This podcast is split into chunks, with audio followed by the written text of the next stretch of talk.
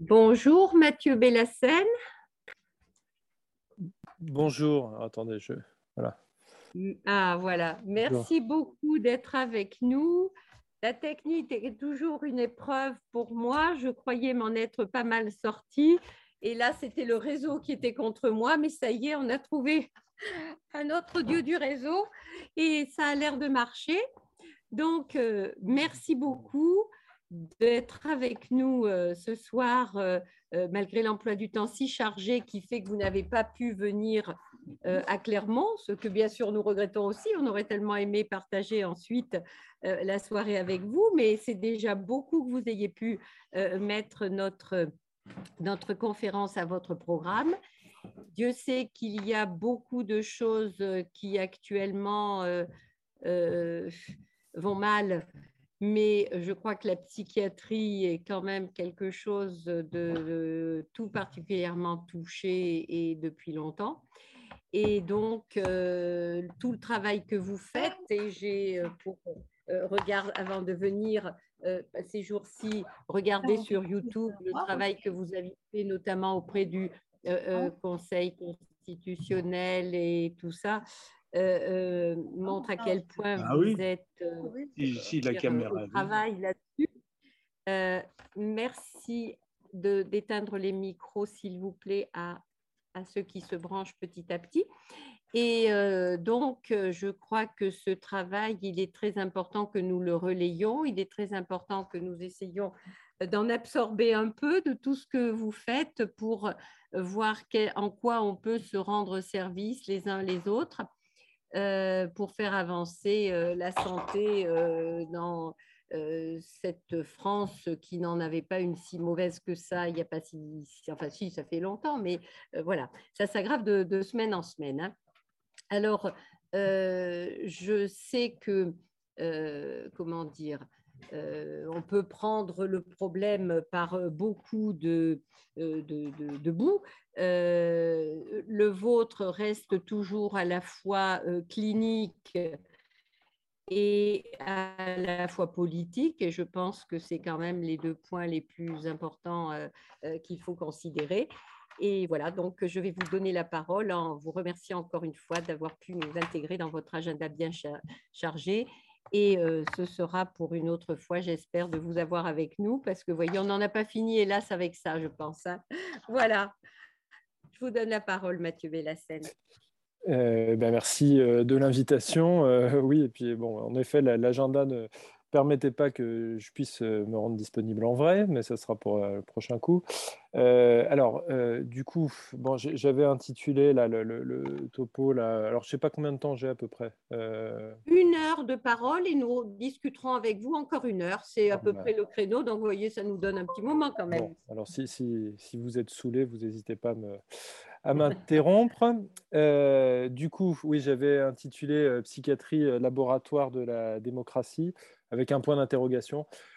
Alors, l'enjeu est le suivant. Déjà, je vais me présenter un petit peu, c'est-à-dire que moi, j'ai été praticien hospitalier en psychiatrie publique où j'ai travaillé donc à l'hôpital public là, pendant une quinzaine d'années et j'étais responsable d'un service pendant plusieurs années aussi en banlieue parisienne. Donc, service, c'est à la fois une unité d'hospitalisation, c'est un secteur, hein, donc un centre médico-psychologique, un centre d'accueil thérapeutique à temps partiel, un hôpital de jour, des départements thérapeutiques, enfin bon, voilà, tout le dispositif dans la cité. Et bon, au départ, je n'avais pas voulu forcément être chef de pôle, mais mon prédécesseur Thierry Najman, qui a écrit un livre qui s'appelle Lieu d'asile, qui racontait d'ailleurs l'expérience du service d'ouverture progressive des portes de l'unité d'hospitalisation, est parti. Et du coup, bon, voilà, le, collectif a fait que je, je, me suis porté volontaire pour assumer cette responsabilité, mais euh, l'idée était aussi de comment on peut être dans un lieu qui permet de voir les, évolutions, plutôt les involutions actuelles de la démocratie, avec l'idée sous-jacente qui était euh, comment euh, essayer de mettre en place collectivement des pratiques de soins, des pratiques cliniques, qui permettent de penser le monde dans lequel on est avec les premiers concernés, c'est-à-dire avec les, patients, leurs familles, enfin avec le milieu. Quoi. Et donc, euh, bon, cette expérience va durer plusieurs années et euh, va être détruite là, récemment, suite au fait que j'ai sollicité le contrôleur général des lieux de privation de liberté contre mon établissement au moment du Covid, avec une confusion entre le confinement sanitaire et, l'isolement psychiatrique. Alors ça, j'y reviendrai dans le deuxième temps de mon intervention pour commencer, du coup, je voulais un petit peu euh, une entrée concrète dans le sujet de la, psychiatrie. Euh, la psychiatrie est le lieu, on peut dire, de cristallisation euh, à la fois des contraintes, alors plusieurs types de contraintes, hein, les contraintes dans les soins. alors, en préambule, pour ma part, il n'y a jamais de soins sous contrainte. Ça n'existe pas pour moi. C'est-à-dire qu'il y a une contrainte à prendre des médicaments, une contrainte à être hospitalisé dans un lieu, mais des soins sous contrainte, en fait, n'existent pas. Euh, la contrainte, elle permet progressivement que des soins soient possibles, c'est-à-dire qu'un consentement soit possible. Je crois que ça, c'est un préambule hyper important, puisque euh, on a de plus en plus l'habitude d'entendre euh, que les soins sans consentement seraient des soins. Pour une petite histoire de ça, il faut... ça a été entériné dans la loi, l'appellation soins sans consentement, et notamment soins sans consentement en ambulatoire, avec la loi de 1990 qui organisait les hospitalisations libres à la demande d'un tiers et d'office, euh, la, contrainte, elle portait sur l'hospitalisation, c'est-à-dire que la personne était euh, obligée de rester dans un lieu qui s'appelait l'hôpital. Rien n'était dit de ce qui se passait dans ce lieu de contrainte. Euh, et les soins, en réalité, c'est euh, démarre des fois pour certaines personnes qui sont dans, dans des nids, qui sont dans des euh, problématiques existentielles difficiles, à partir d'un lieu contraint, c'est-à-dire là en l'occurrence l'hôpital. Mais dans la loi de 2011 qui a réformé la loi de 90, en fait est apparu ce terme de soins sans consentement euh, et en fait, c'est hyper important de, voir euh, la terminologie. Hein, euh, il, y a, une dimension philosophique là, bien entendu, qui est que ça, fait, ça véhicule l'idée qu'on peut soigner sans consentement. or, les soins dont il était parlé dans cette loi, c'était des injections de neuroleptiques retard, notamment, c'est-à-dire forcer des patients à prendre une piqûre une fois par mois, et finalement, les soins peuvent se résumer à des médicaments. Euh, alors ça, c'est faux. Euh, c'est-à-dire que les médicaments permettent l'entrée en relation, mais ne disent rien de ce qui va se passer vraiment avec la personne. Et mon hypothèse et ma pratique, c'est de dire que la psychiatrie est un soin d'abord et avant tout relationnel. C'est-à-dire que l'ensemble des choses qu'on met en place, c'est pour que la relation se crée, se recrée, se tisse le temps qu'il faut. Et euh, ça ne se fait pas euh, la plupart du temps en deux secondes ou en six mois. Euh, il y a des gens qui ont besoin d'un temps long pour, pour, pour, se soigner. Bon. Et alors là, c'est un truc important, cette, cette transformation de la question des soins, puisqu'en fait, les soins sans consentement arrivent à un moment donné de pratiques de pénurie à l'hôpital public. C'est-à-dire que la catastrophe gestionnaire qu'on vit actuellement dans tout l'hôpital en psychiatrie, elle, existe depuis une trentaine d'années. Hein. Ça, a été le, l'enquête qu'on a fait avec Rachel Knabel et puis avec Lauriane Bellassem dans la révolte de la psychiatrie, euh, qui est que les, pratiques de pénurie, par exemple, on ne sait pas et les équipes qu'on a interviewées ne peuvent pas dire à quand remonte euh, la, résurgence des contentions, c'est-à-dire d'attacher des gens à un lit euh, par les quatre membres par l'abdomen. ça s'est fait progressivement par épaulement successif, mais à mesure qu'il y a plusieurs types de pénurie. Il n'y a pas que la pénurie financière, elle a bien entendu que la pénurie financière euh, augmente et, intensifie ces problématiques, mais il y a la pénurie aussi de moyens psychiques euh, des soignants à accueillir euh, les angoisses psychotiques, parce que finalement, on construit plus de sens à, ce qui se passe pour la personne. Une personne agitée, c'est d'abord avant tout une personne euh, qui est angoissée, une personne persécutée, c'est une personne qui a peur. Et donc, il faut euh, bah, apaiser la peur euh, et, prendre en compte l'angoisse et essayer de l'intégrer dans, une histoire qui est en train de nous faire vivre la personne et qu'on vit avec elle. Bon. Bah, ça, en fait, toute cette logique-là, finalement, disparaît. et on, comme euh, il y a un externement arbitraire qui se fait progressivement sous prétexte de déstigmatisation, d'inclusion, etc., il va y avoir une diminution des soins. Et quand je dis des soins, ce n'est pas juste du nombre de lits à l'hôpital, c'est aussi euh, des fermetures de dispositifs ambulatoires, de CMP, etc. et en fait, on va faire porter aux patients la pénurie. C'est-à-dire qu'on va leur dire maintenant, comme il n'y a plus d'hôpital, il n'y a plus de lit d'hôpital, bah, les soins, c'est vous qui allez vous les porter sur votre dos et vous allez être dans un état de contrainte. Les soins sans consentement, c'est ça. C'est-à-dire qu'on bascule d'un lieu de contrainte, l'hôpital, à un état de contrainte qui est dans la personne elle-même, c'est-à-dire dans la, personne psychiatrisée.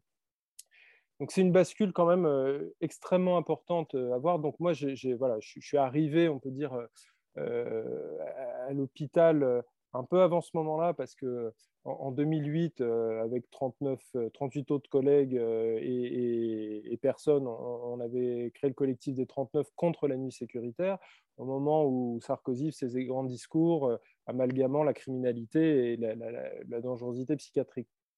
Alors ça fait Flores, hein, depuis on a eu euh, Macron et, la loi au web, hein, qui, euh, toute personne qui est hospitalisée sous contrainte, ses données sont croisées avec les fichiers S. Donc on appréciera les discours de déstigmatisation euh, du gouvernement et des politiques actuelles qui dans le même temps renforcent la ségrégation et la stigmatisation. Bon, euh, je, ne fais pas état des, derniers développements en date qui se sont passés à Toulouse, de, euh, de ce qui s'est passé aussi à Marseille, là, avec euh, un monsieur considéré comme un monstre, etc., et où les équipes de soins vont jusqu'à demander de ne pas accueillir les patients. Plutôt que de demander à avoir des moyens dignes pour l'accueillir et avoir des personnes en nombre, eh bien, on se retourne contre les patients.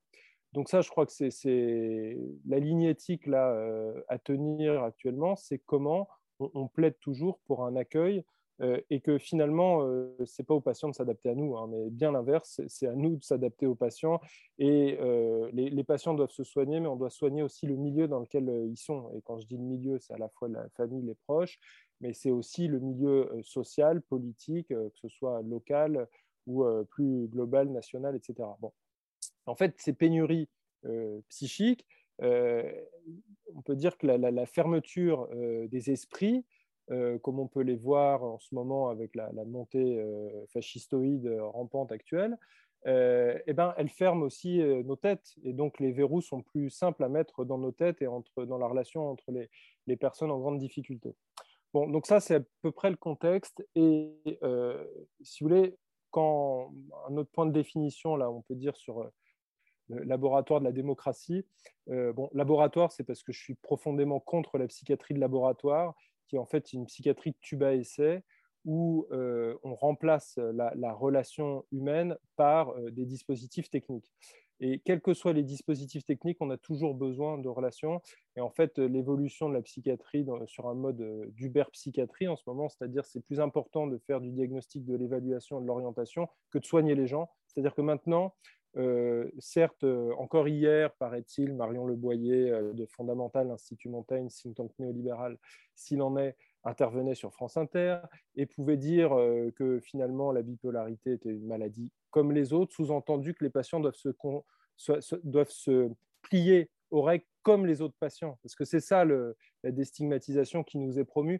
Ce n'est pas une déstigmatisation qui part de ce que les personnes ont besoin à partir de leur existence, à partir de leurs paroles contrariées, de leurs actes contrariés, voire contraires à la société. C'est-à-dire que euh, moi, je plaide pour une psychiatrie qui s'institue à partir de, ce qu'ont besoin les premiers concernés et à partir de ce qu'ils vont nous dire de ce dont ils ont besoin.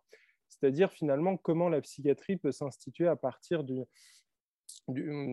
pensée, d'une pratique, on peut dire anti-validiste. C'est-à-dire que c'est pas aux patients de s'adapter à nos normes. Si nos normes sont, euh, sont les normes de la rentabilité, de la compétition généralisée, qui sont des normes déshumanisantes, comme on le voit en ce moment.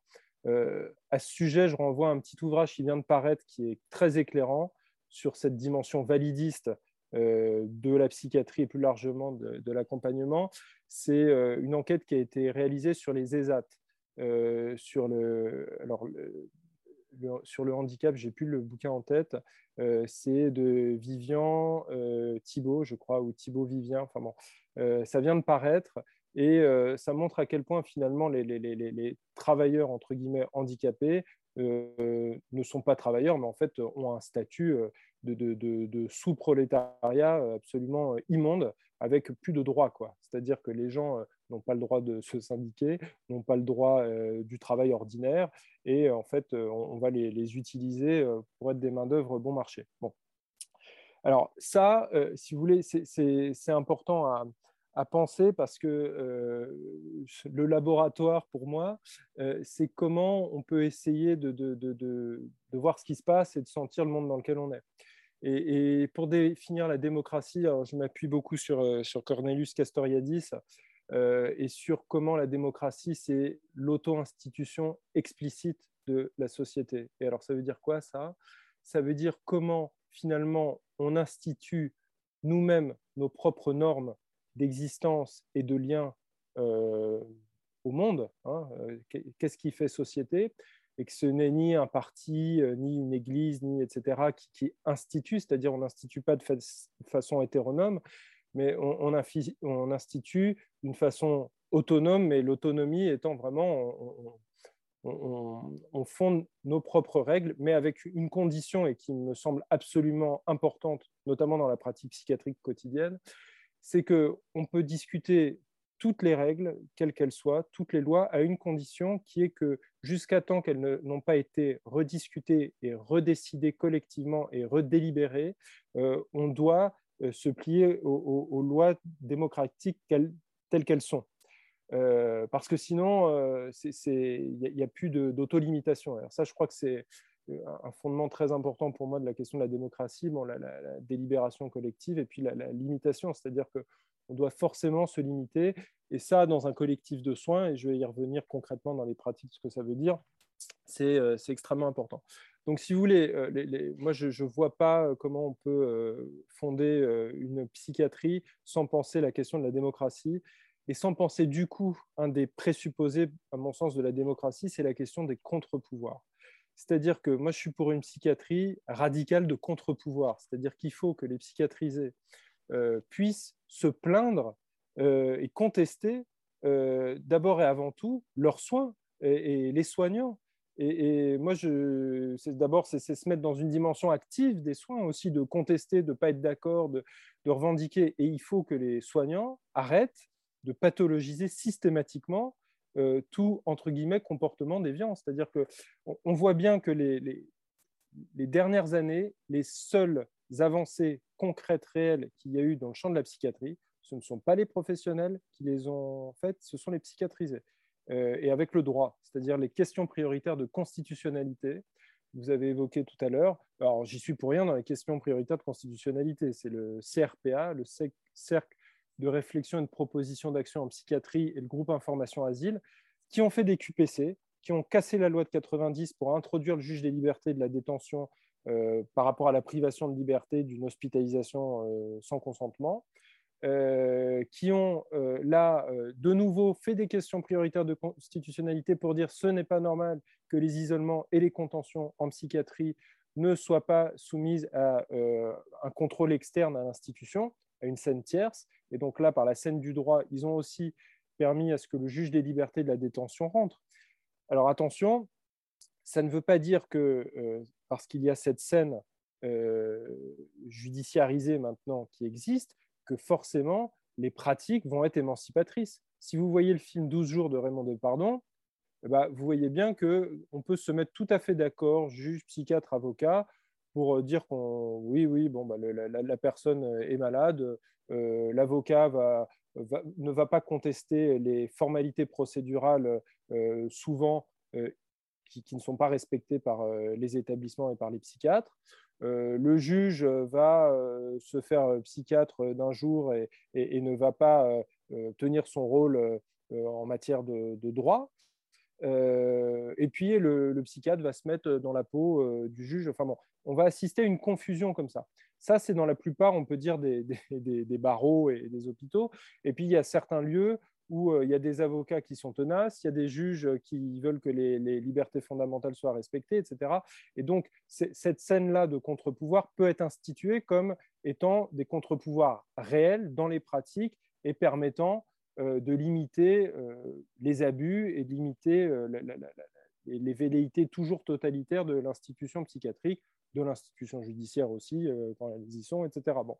Donc ça, c'est vraiment quelque chose d'extrêmement important. Voilà, sur, la question des contre-pouvoirs. et bon, donc vous l'entendez, moi, les, les pratiques qu'on a essayé de mettre en place, alors je vais vous raconter un exemple très concret de ça. Bon, moi, je me réfère beaucoup à la psychothérapie institutionnelle. Euh, c'est un, gros mot pour dire quelque chose de simple, c'est-à-dire qu'il euh, faut soigner et prendre en compte le contexte dans lequel se émergent les choses et se font les choses. C'est-à-dire que si euh, vous ne pensez pas le contexte dans lequel vous soignez, dans lequel vous êtes soigné, eh bien, il y a tout lieu de penser que vous allez commettre des, des erreurs, voire même que vous allez commettre de la pathologie vous allez créer de la pathoplastie. Ce mot, c'est un mot de Jean Houry. Pathoplastie, ça veut dire quoi? Ça veut dire que l'hôpital euh, peut être aliénant. Hein. L'institution asilaire, le système asilaire, c'est quoi? C'est euh, de créer euh, un surplus de pathologie à la pathologie qui existe déjà chez la personne. Alors, un exemple de pathoplastie très simple, euh, c'est le fameux exemple que je prends tout le temps du, paquet de cigarettes. Vous avez un patient qui, ne va pas bien, mais pour une raison qu'il faudra aussi examiner, on lui a pris son paquet de cigarettes et il va toquer dans le bureau des soignants en disant voilà, j'aurais une cigarette. Et là, on lui répond oui, oui, bah, on arrive. Déjà, on peut remarquer le on ce qui est important, c'est que nos dispositifs se fondent sur des jeux et des nous. C'est-à-dire, euh, on, est là euh, en tant que soi-même, que sujet, que collectif. Quoi. Il y a du répondant. Bon, on arrive. La personne revient une deuxième fois, quelques minutes plus tard. Est-ce que je pourrais avoir une cigarette? Oui, oui, oui, on arrive, on arrive. Et puis, la scène peut se répéter euh, multiples fois. et à un moment donné, la personne explose et euh, insulte euh, les, gens qui sont là, ou alors euh, se tape la tête contre les murs, ou alors frappe quelqu'un. Et donc là, qu'est-ce qui va être raconté après dans les réunions d'équipe ou, ou, qu'est-ce qui va être fait? C'est on va appeler le médecin de garde ou les soignants présents. Oui, ce patient est intolérant à la frustration, il est sténique, il faut faire quelque chose, il ne supporte pas, etc. C'est-à-dire qu'on va naturaliser euh, une pathologie qu'on a créée. La pathologie qu'on a créée, c'est laquelle? C'est que on, s'est dédié de notre parole. On a dit j'arrive, on arrive et on n'est jamais arrivé. Et plutôt que de reconnaître qu'on a fait une erreur, euh, mais cette erreur probablement, euh, qu'elle est, et c'est comme ça que moi j'imagine ce que c'est qu'un support de soins, un support psychothérapique généralisé, c'est cette personne à qui on a dit euh, venez, mais enfin, euh, on va venir, mais on, ne vient pas, c'est euh, la, parole qu'on a donnée. Elle a, probablement été mise en échec bah, par nous, par notre organisation, mais aussi par quelque chose, des fois, chez le patient qui réédite quelque chose de son histoire. Et qu'est-ce qui va rééditer de son histoire? Bah, que des gens euh, lui ont dit oui, oui, euh, des choses euh, très bien, on, va venir, on va faire ça pour toi, et en fait, ils ne les ont jamais fait. Et donc, nous, on va répéter le crime en tant qu'équipe de soins. Et tout notre travail, en fait, de soignants, c'est de créer des scènes pour que quand on répète ce crime, on va pouvoir l'analyser, l'élaborer, et on va pouvoir le redonner au patient en disant, écoutez, on vous a dit qu'on allait arriver, et en fait, personne n'est jamais arrivé, vous êtes énervé, bon, vous n'aviez pas à casser la gueule des, gens à côté, etc. Mais en, tout cas, là, on a, on a défailli et on, doit, euh, on, doit penser pourquoi, euh, pourquoi on, s'est dédié de notre parole. Et là, il y a du soin là-dedans. Parce que à partir de là, on ne met pas le patient responsable de, tout, et notamment de notre pathologie d'institution. Bon. Alors ça, c'est un élément très important, euh, cette question de, pour moi de la, psychothérapie institutionnelle, c'est qu'il faut soigner le milieu. Et donc, il faut soigner aussi soi-même, c'est-à-dire comment soi-même on, crée de la pathologie. Par exemple, alors vous, allez pouvoir créer une pathologie aussi naturalisée quand vous employez un certain nombre de mots en psychiatrie. Par exemple, quand vous dites le mot intolérant à la frustration, ça fait porter au patient un rapport avec la frustration, mais peut-être que vous l'avez frustré de manière sadique et que vous n'avez pas mis en question de pourquoi vous l'avez frustré de manière sadique, parce qu'il y a de la jouissance des fois des soignants à frustrer de manière sadique les, patients. Et là, ce n'est pas qu'une histoire de pénurie, c'est une histoire aussi de jouissance collective. Alors, moi, et c'est comme ça que j'organisais la, question dans le service avec les, collègues collectivement, c'était de limiter les abus. C'est-à-dire qu'on ne peut pas soigner une personne prise dans des dimensions existentielles graves. Et moi, souvent, je pense que les dimensions psychotiques, borderline, etc., il y a eu des, traumas graves répétés qui sont produits, et notamment des traumas graves et répétés qui sont produits dans l'ordre de la parole donnée et de la trahison de la parole donnée. Et ça, c'est quelqu'un qui s'appelle Françoise Davoine qui, l'explique bien dans un livre qui s'appelle Trauma et Histoire, la folie des guerres, qu'elle a écrit avec Jean-Max Godillère. Et elle dit au fond, euh, la, folie est un microscope du lien social. Et euh, euh, ce qui ne peut se dire ne peut se taire. Elle inverse la formule de Wittgenstein. Ce qui ne peut se dire ne peut se taire, c'est-à-dire que les délires des, personnes sont là pour explorer et pour mettre à jour des choses qui ont été silenciées, qui ont été tues. Et elle dit en fait ce qui fait traumatisme euh, dans la vie des, uns et des autres, c'est pas que l'événement traumatique en lui-même, c'est surtout la trahison des siens. C'est-à-dire, c'est les poilus, elle prend cet exemple, qui reviennent du front, qui ont vécu des choses insupportables, et on leur dit c'est terrible la guerre, euh, et puis on ne veut pas entendre de ce que tu as vécu, ça ne nous intéresse pas.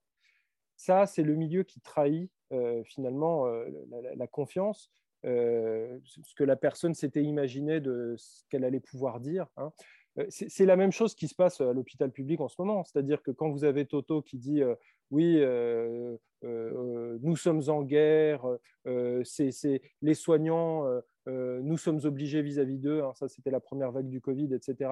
Et quand ils continuent les réformes néolibérales contre l'hôpital, quand ils continuent de fermer des lits, quand ils continuent, là, Véran et, ses sbires en tête, à, rendre l'hôpital public invivable, là, il y a de la trahison des siens. C'est-à-dire quand, et j'ai plein d'exemples de ça de la répression hospitalière en ce moment, c'est-à-dire que les soignants qui l'ouvrent, ils se font réprimer. C'est-à-dire que c'est plus important pour des directions d'hôpital de virer euh, des soignants, des urgentistes, euh, des, médecins, des, infirmiers qui, l'ouvrent, et plutôt que d'avoir des gens euh, pour soigner les patients. C'est-à-dire que là, ce qui est important pour les, tutelles, hein, c'est finalement qu'il y ait l'ordre, mais l'ordre dans le sens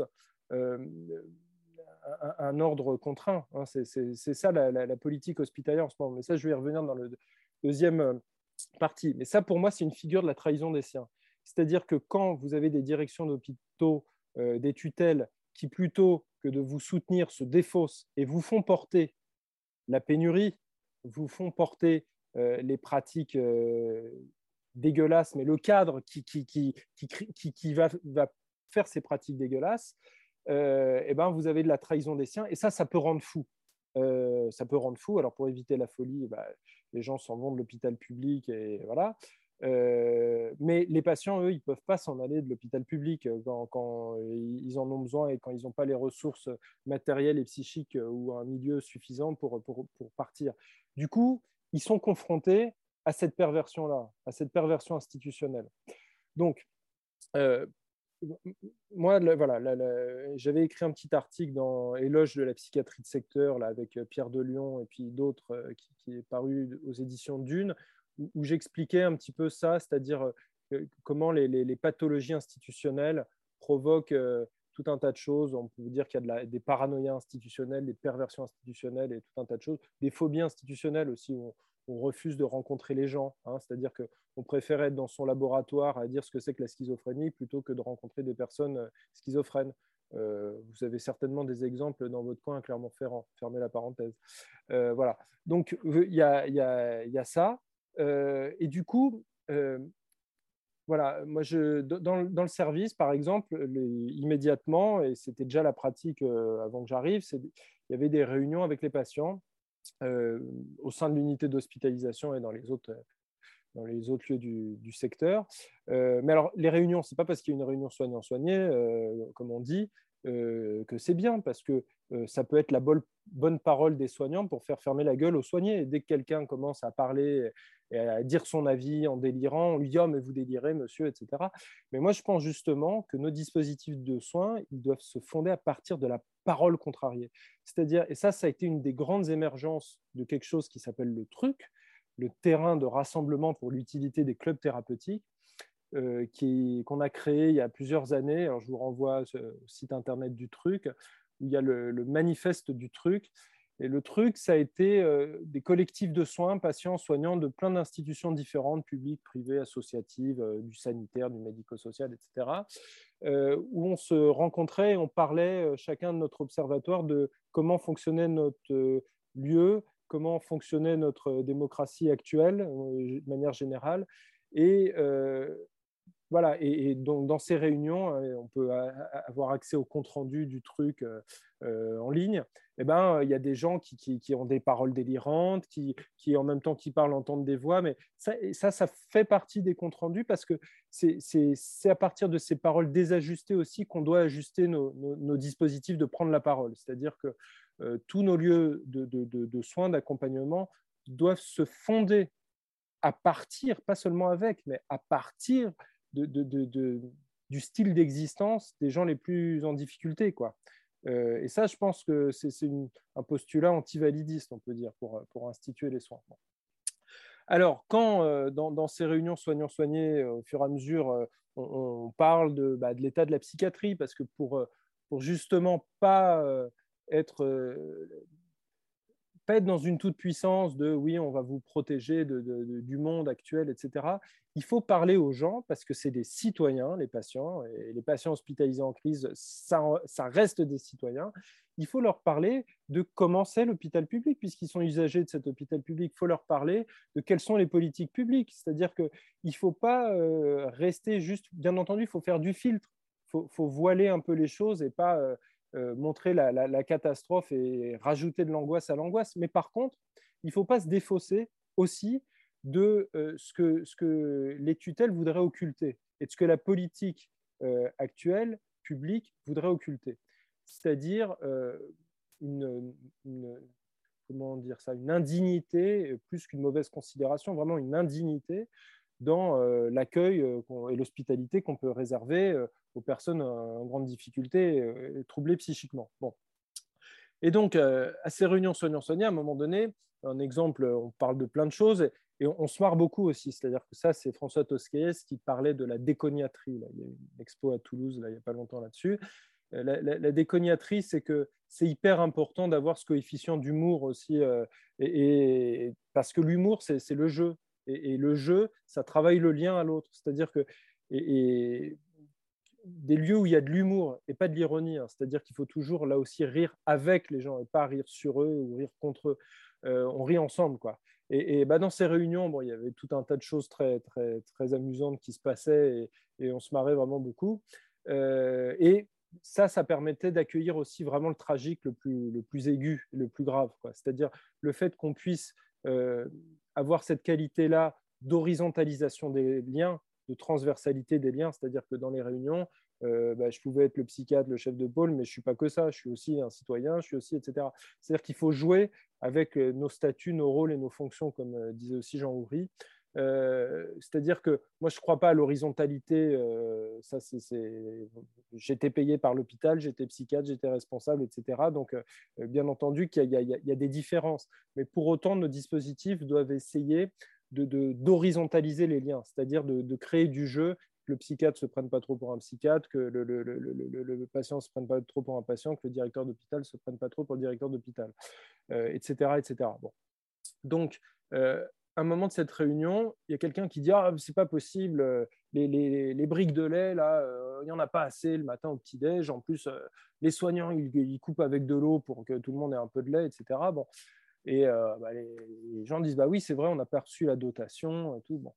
Mais euh, pourquoi on n'a pas reçu la dotation? Peut-être c'est nous qui n'avions pas fait les commandes. Bon, mais si on a fait les commandes, peut-être qu'il y a un problème euh, en ce moment au niveau de l'hôpital. Est-ce qu'ils sont en train de, de, faire des économies là-dessus? Alors, bon, devenons pas parano, essayons de voir, etc. Mais toujours est-il que le fait qu'il n'y ait pas suffisamment de lait le matin, vous pouvez écrire à la commission des usagers de l'hôpital, puisque c'est un des organes normalement qui fait contre-pouvoir commission des usagers, euh, là, il y a un patient qui dit, mais il y a qui comme usager à la commission des usagers? Bah, On dit, euh, il y a des responsables, là, euh, c'est une association de famille, une AFAM, qui est la commission des usagers. Mais pourquoi il n'y a pas d'usagers vraiment, des patients? Ah, bah, C'est une bonne question, pourquoi? Bah, Demandons ça, pourquoi il n'y a pas d'usagers vraiment? Et puis, on, faisait, dans, le cadre du, groupe journal qui s'appelait Et tout et tout, donc on faisait un journal avec les patients. On avait choisi le nom, d'ailleurs, c'était un patient qui parlait pas et qui commençait à parler, qui, qui, on a voté le nom et c'est lui qui, disait et tout et tout au fond de la salle. Et puis, bah, c'est devenu et tout et tout, le journal, on a voté pour ce nom-là. Dans le cadre des tout et tout, on a créé une association pour vendre le journal et pour que l'argent du journal serve à quelque chose. Et l'objet de l'association, c'était humaniser la psychiatrie et la société. C'était un peu mégalo, mais toujours est-il qu'on euh, on avait fait les statuts à l'hôpital, hein, dans la salle d'accueil de, de l'unité d'hospitalisation avec les patients, et on avait été les déposer en préfecture. Et du coup, euh, à un moment donné, on en parle au journal de cette affaire-là, et du coup, est décidé d'inviter le, président du CRPA, André Bitton, là dont j'ai parlé précédemment, pour qu'il nous parle de, euh, des associations agréées d'usagers, parce que le CRPA était une association d'usagers psychiatrisés agréés. Donc, et tout et tout a adhéré au CRPA, et le CRPA fait la demande à l'hôpital euh, qu'il y ait des usagers réels sur les sièges euh, des usagers de la commission des usagers. Bon, et puis, euh, non, non, pas besoin, puisqu'il y a déjà des, familles, donc c'est des usagers. Donc, donc, il y a eu un contentieux qui a été fait au tribunal administratif par le CRPA, qui était de dire comment ça se fait qu'il n'y ait pas d'usagers autres que les familles d'usagers. Et donc, ce contentieux, c'est ça qui est intéressant dans les luttes juridiques, d'avoir cette pratique du droit. Mais vous voyez que cette pratique du droit, elle se fonde à partir d'une pratique clinique qui est la pratique de la réunion soignant-soigné, et puis d'une pratique aussi politique, puisque moi j'étais en lien avec le CRPA, avec euh, des histoires de, de, nuits sécuritaires auparavant, de réforme des lois, etc. Bon, et, du coup, euh, le tribunal administratif rend trois ans plus tard euh, son verdict qui est que dans la démocratie sanitaire actuelle, il n'y a pas de différence au niveau des usagers entre usager famille ou usager usager. Alors ça, c'est intéressant, parce que, euh, et ça, c'est quelque chose qu'il va falloir contester politiquement. C'est-à-dire que la démocratie sanitaire, bon, outre que, comme euh, euh, on peut dire, démocratie sanitaire, c'est une démocratie de chiottes, c'est-à-dire que c'est une démocratie, falsification de démocratie, c'est-à-dire qu'il y a des représentants, mais qui vont représenter qu'eux-mêmes. Et je vais, je, vais, je vais en venir au dévoilement de cette démocratie de chiottes plus tard, euh, puisque euh, cette même commission des usagers et ces mêmes représentants des familles, quand j'ai fait intervenir le contrôleur général des lieux de privation de liberté, euh, ils ont dit on a eu le Covid, on n'avait pas besoin en plus du contrôleur des libertés. Sous-entendu que les patients étaient enfermés, ça allait très bien. On n'avait pas en plus besoin que le contrôleur des libertés vienne dire qu'on n'avait pas enfermé les patients. Donc là, on voit bien que dans une commission des usagers, quand il n'y a que euh, des familles, en plus là des familles, euh, des représentants de familles réactionnaires, eh ben, ça concourt, ça pose de problème à personne d'enfermer les patients. S'il y avait eu des psychiatrisés dans cette commission des usagers, ça aurait peut-être pas été la même.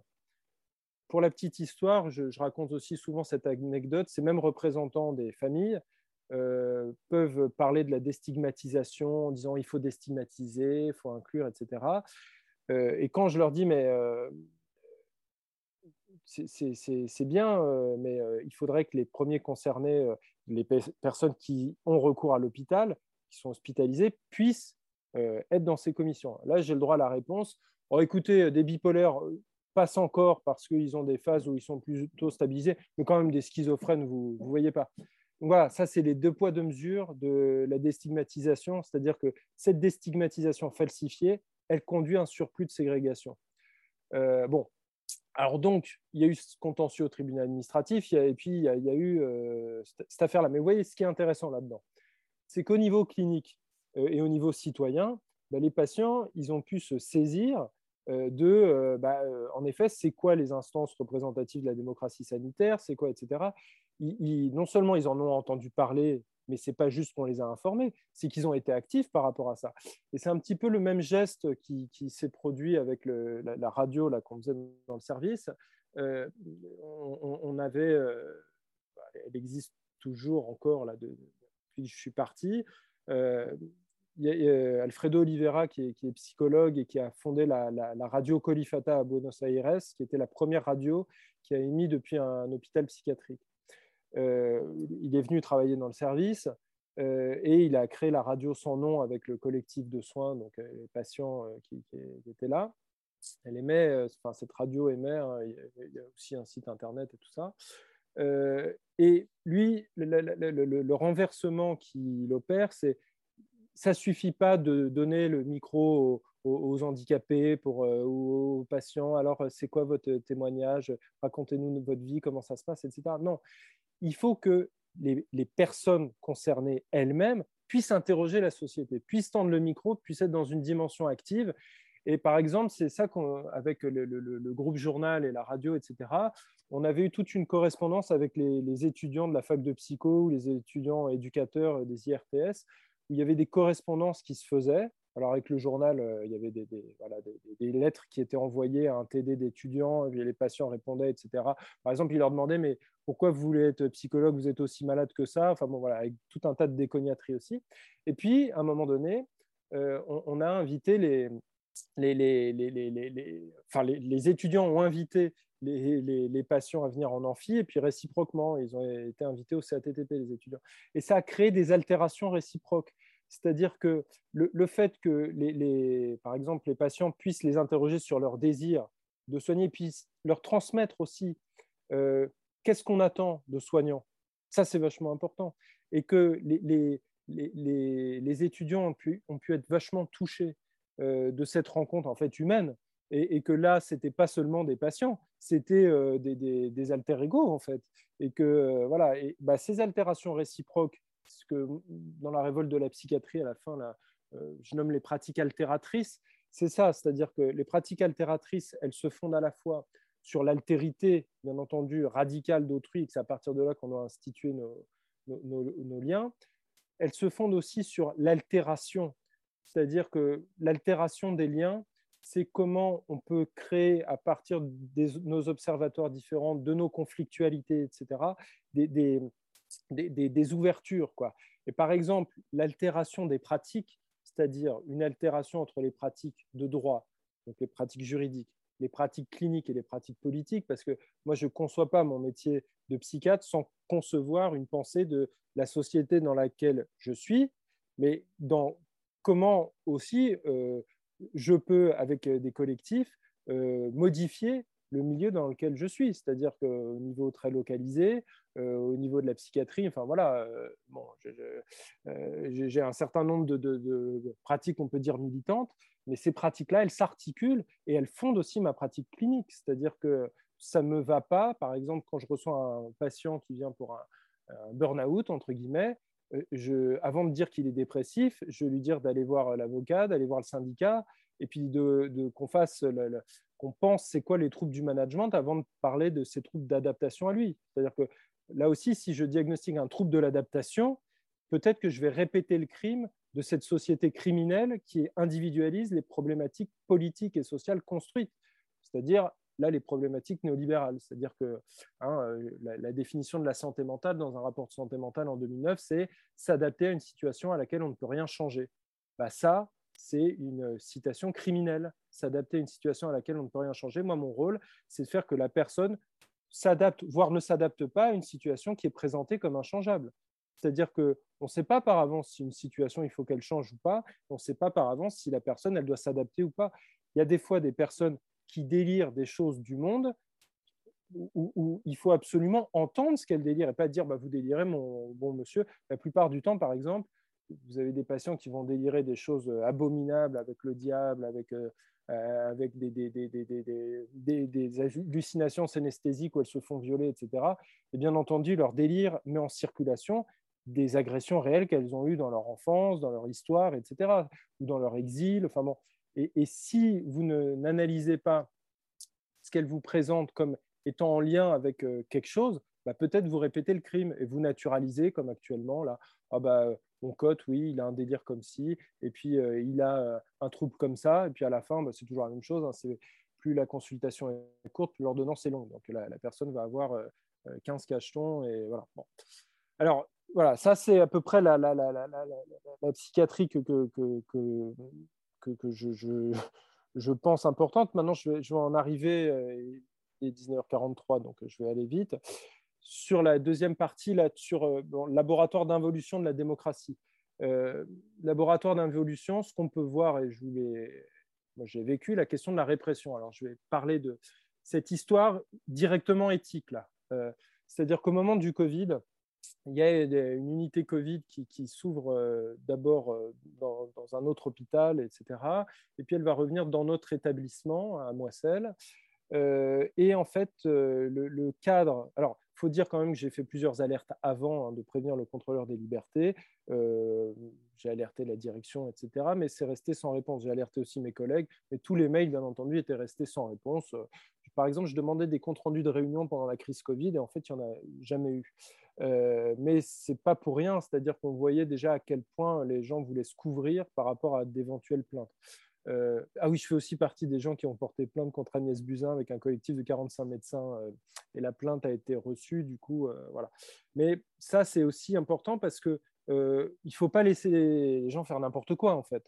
et alors, quand dans l'unité Covid, tout patient qui arrive le temps qu'on lui fasse le test, etc., est enfermé dans sa chambre euh, à clé, euh, systématiquement, quel que soit son mode d'hospitalisation. C'est-à-dire enfermer quelqu'un en hospitalisation libre est illégal. Ça s'appelle de la séquestration. C'est pénalement répréhensible.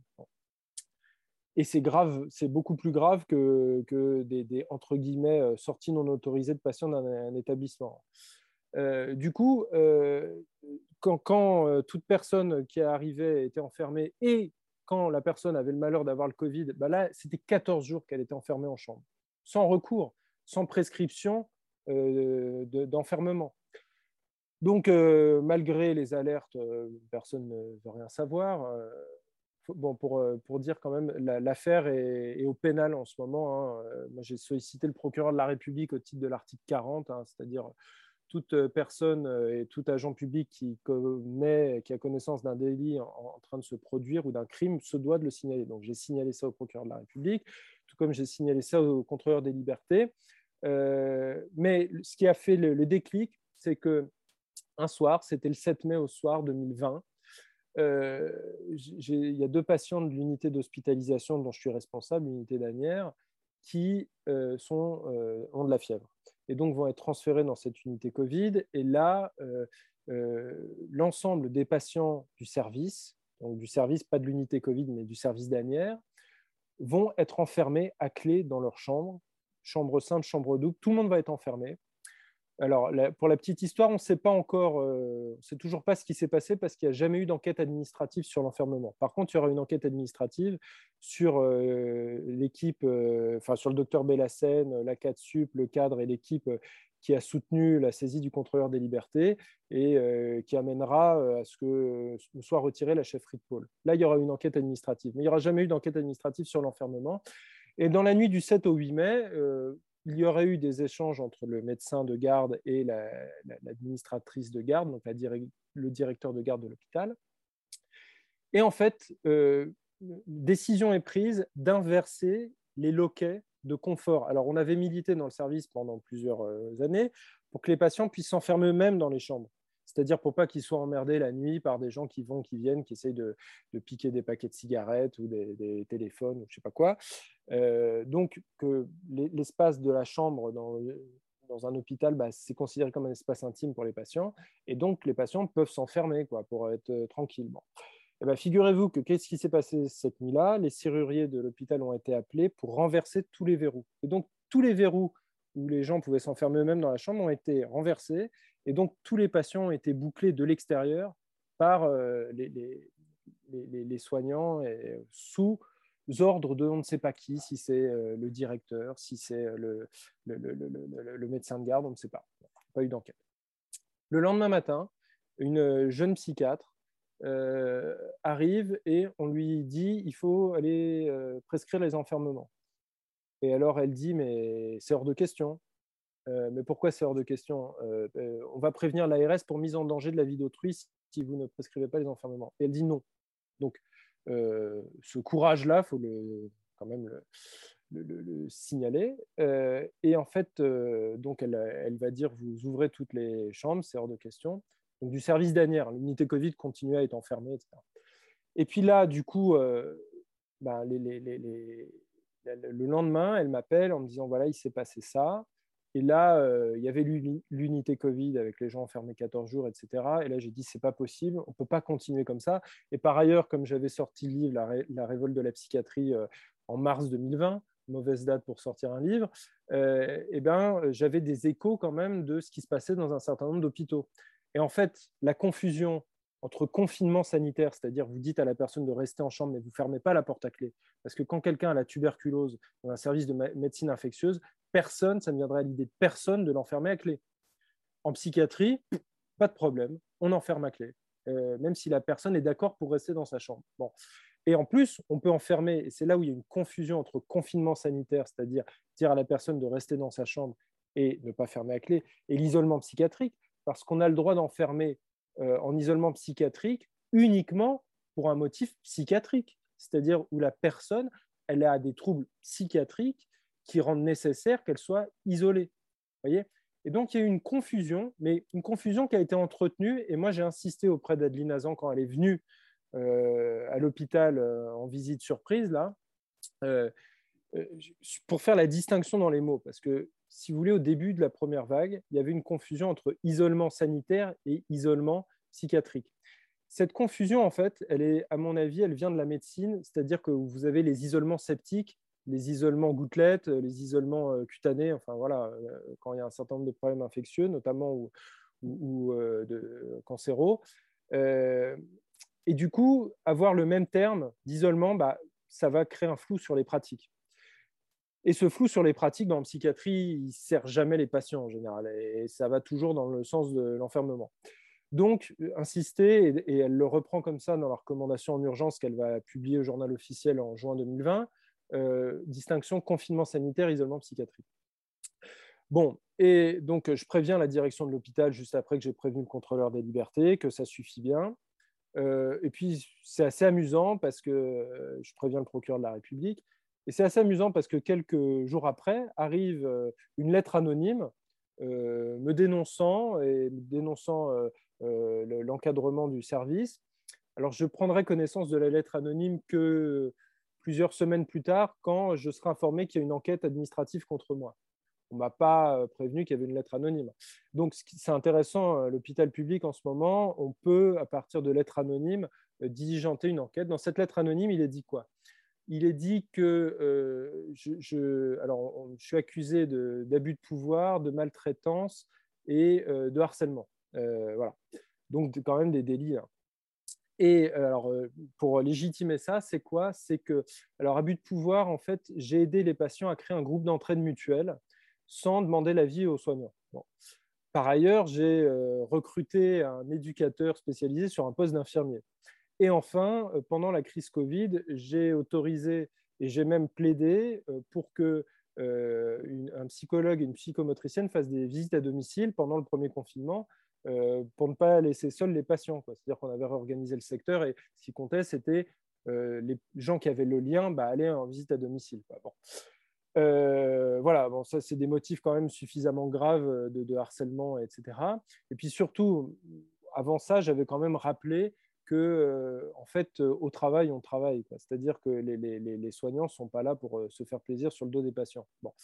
et notamment, on avait modifié un certain nombre de choses dans, les lieux du service, à savoir que maintenant, on allait instituer les, activités d'accueil, de groupe, etc., à partir des, demandes des patients. C'est-à-dire que c'est les patients qui allaient nous dire ce qu'il fallait pour leurs soins. Bon, alors forcément, ça, a créé des, des rigidités. Bon.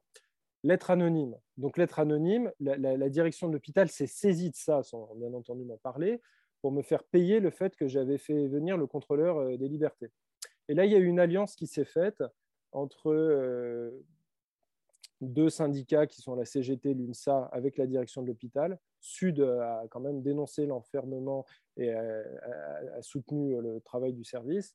Mais CGT, UNSA, la direction de l'hôpital et l'UNAFAM locale euh, a soutenu euh, le, fait que le, problème, c'était en fait le service euh, et c'était notamment les pratiques de, de portes ouvertes, etc., etc.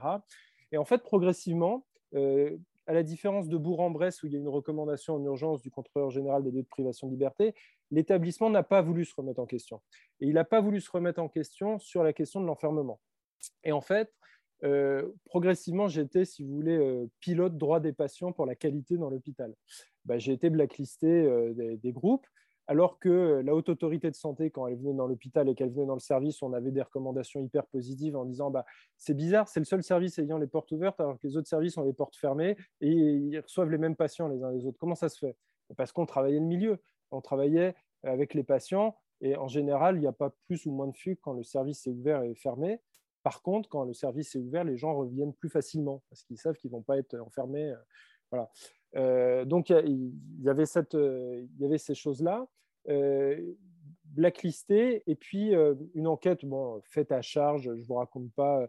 il y a 25 personnes de l'équipe qui étaient dans le collectif de soins et qui soutenaient le, travail et qui soutenaient la saisie du CGLPL, qui n'ont pas été euh, entendues par la direction bon, des soins, enfin la direction de l'hôpital alors qu'ils ont fait des courriers, ils ont demandé, et la, directrice a pu dire un jour euh, à une réunion, euh, non, nous n'allons pas vous entendre car ça nuirait à l'objectivité de l'enquête. Bon, dont acte.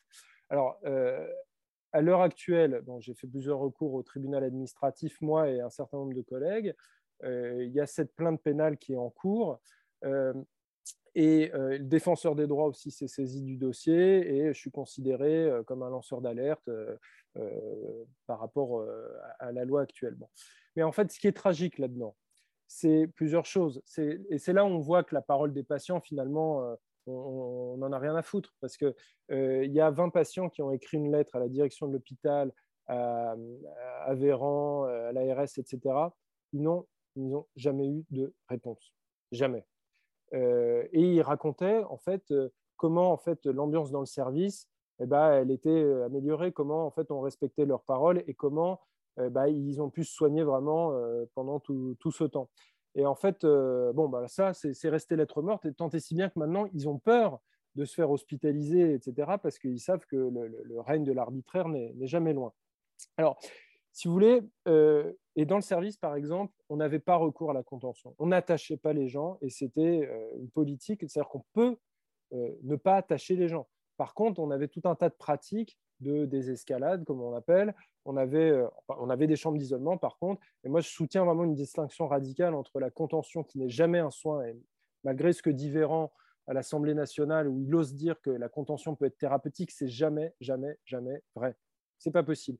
La contention, ça peut éviter un dommage euh, grave euh, corporel pour la personne, mais c'est une pratique euh, indigne. Enfin, c'est-à-dire que lors de l'Assemblée générale du printemps de la psychiatrie en, mars 2000, en, novembre 2019, il y a eu une scène incroyable où une personne qui avait été attachée à l'hôpital a pu dire devant 300 personnes, voilà, moi j'étais attaché, j'ai perdu ma dignité, en plus on, elle surinait dessus, elle, elle déféquait dessus, etc., etc. Et elle dit voilà, on est comme ça, on n'a pas de recours, on est dans une chambre de soins intensifs, mais euh, ce qui est intensif, c'est l'intensité de l'abandon, quoi, parce qu'on ne vient jamais nous voir, on ne nous écoute pas, etc. Et j'ai perdu ma dignité. Et à ce moment-là, il, y a une personne qui s'est levée, qui a dit écoutez, moi je suis infirmier, vous savez, moi j'ai attaché des gens, et à chaque fois que j'attache des gens, je perds ma dignité aussi, parce qu'on ne devrait pas faire ça à la conclusion des assises citoyennes du soin psychique qui s'est fait là avec le printemps de la psychiatrie et la bourse du travail il y a trois semaines, il y a une femme euh, qui a raconté, soignante, comment maintenant, dans son service de pédopsychiatrie, on attache les enfants. C'est ça la réalité dans nos hôpitaux, pour paraphraser euh, le ministre. La réalité dans nos hôpitaux, c'est qu'on attache les, enfants maintenant. Voilà. Donc, bon, c'est une pratique qu'il faut abolir, la contention, il faut l'abolir. Et, et moi, j'avais dit à la direction de l'hôpital, mais vous n'avez pas à, enfermer les, patients en chambre sous prétexte de ils vont transmettre le virus. Vous avez l'obligation de mettre des soignants devant chaque porte pour dire à chaque fois que le mec ouvre la porte, reste dans ta chambre. Voilà. C'est-à-dire que plutôt que ce soit un verrou qui ferme, que ce soit une parole. Et ce n'est pas mon problème. La pénurie orchestrée, on n'a pas à s'adapter à la pénurie, en fait. Et, c'est ça que les politiques actuelles veulent naturaliser, essentialiser, c'est qu'on s'adapte aux pénuries.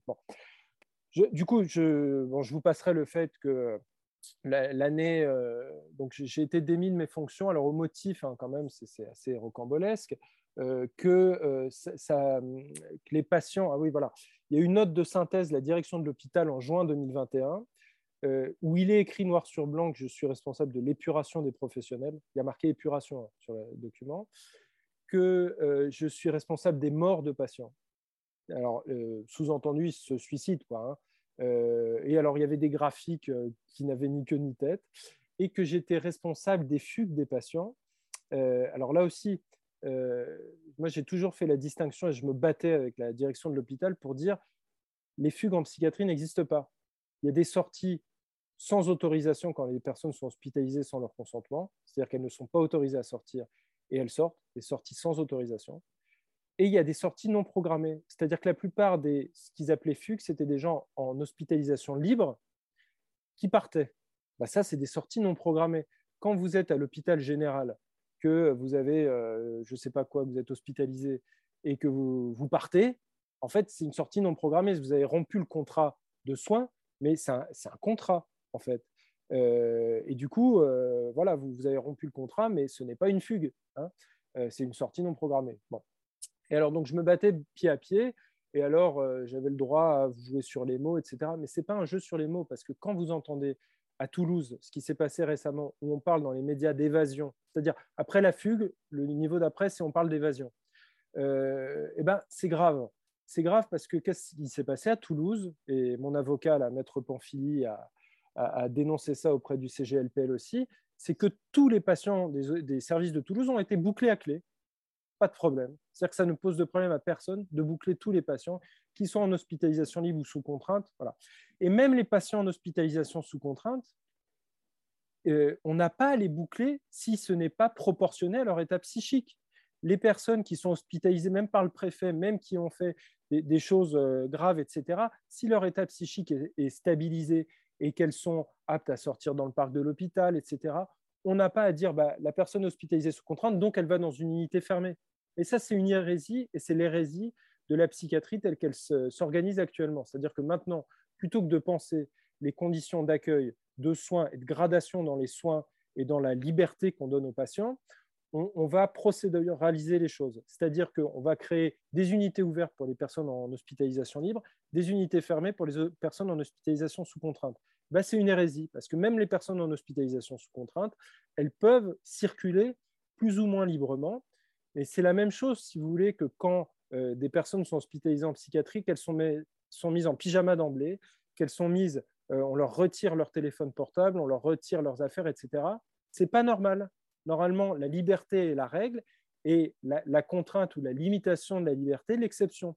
Or, les, soignants, les directions d'hôpital, etc., soignent surtout leur confort.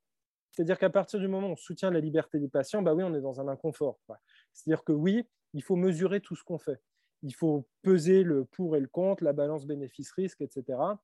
Et ça nous met la non-automaticité euh, du protocole, bah, ça nous met dans un embarras à penser. Et, bien entendu, quand euh, maintenant en psychiatrie, vous avez euh, de l'intérim médical, maintenant vous avez des médecins mercenaires qui viennent 600 euros la journée payés par l'hôpital et qui font des missions un jour par-ci, un jour par-là, donc il n'y a pas de continuité. Donc forcément, c'est mieux d'avoir des pratiques comme ça, automatiques, euh, protocolisées. Bon. Alors, euh, il va falloir que je m'arrête dans pas longtemps. Euh, juste, je, terminerai pour, pour, dire que quand même, les, pratiques actuelles de la psychiatrie, maintenant, de manière hégémonique, c'est des pratiques en fait plus de psychiatrie, mais de cérébrologie. C'est-à-dire que, à force d'entendre, comme le voyait hier, de oui, la maladie mentale est une maladie comme les autres, on, on déspécifie, par exemple, la question de la liberté en psychiatrie, euh, bah non, ce n'est pas une maladie comme les autres. La preuve, on enferme les patients pas comme les autres. Euh, du coup, comment on pense ça? Eh ben, En fait, cet impensé-là, euh, on, va essayer de le camoufler. La meilleure preuve de ça, c'est que les, assises macronistes là, qui sont passées en septembre avec Fondamental, l'Institut Montaigne en tête et tout un tas d'autres lobbies, qu'est-ce qu'ils ont fait? Ils n'ont pas parlé de la réforme de l'isolement contention alors que le gouvernement s'est tapé deux questions prioritaires de constitutionnalité et, s'est fait euh, ramasser deux fois par le Conseil constitutionnel, une troisième fois au moment de, la loi sur le pass sanitaire quand même. Hein. Euh, ils n'ont pas parlé donc ça de l'isolement contention. Il ne fallait pas parler du réel forcément puisque c'est une maladie comme les autres, donc on ne parle pas de la réalité. Ensuite, ils n'ont pas parlé de la réforme d'irresponsabilité pénale. Aujourd'hui, dans notre pays, on, a cédé sur une, un, acquis des Lumières, c'est-à-dire ce qui permettait aux entre guillemets fous d'éviter l'échafaud au moment de la Révolution française. C'est-à-dire qu'un citoyen peut être jugé s'il a pleinement et entièrement conscience de ses actes en tant que citoyen, s'il a sa raison. On est revenu sur ce principe fondamental, euh, l'air de rien, ça n'a pas été discuté, et euh, ça a donné la loi euh, réformant l'irresponsabilité pénale. Pas discuté pendant les assises de la soi-disant santé mentale. Troisième chose qui n'a pas été discutée, c'est les cordons de la bourse. Il y a eu une réforme du financement de la psychiatrie qui s'applique depuis le 1er janvier 2022. cette réforme du financement n'a pas été discutée. Or, elle va organiser des pratiques de court terme qui ne soignent plus. Maintenant, il est plus intéressant de faire des centres experts, comme vous avez dans votre coin, de faire du diagnostic, de l'évaluation et de l'orientation du soin. C'est-à-dire qu'on préfère dire allez vers, on vous oriente vers telle structure qui n'existe pas ou vers tel euh, professionnel libéral qui n'existe pas parce que la France est un désert médical maintenant. Euh, voilà, c'est plus important de faire ça que de faire du soin. Euh, bon, en, conclusion très, très rapide, moi je, je, je pense que voilà, c'est l'affaire que je vous ai racontée, elle témoigne aussi du fait que ces pratiques-là, les pratiques telles qu'on a essayé de les, les, tenir et qui ont marché, euh, qui ont redonné euh, tout un tas de, de, confiance en, dans les personnes et dans leur citoyenneté, quoi, et, dans leur possibilité d'accéder aux droits et d'accéder à la santé, ces pratiques-là, elles peuvent se faire.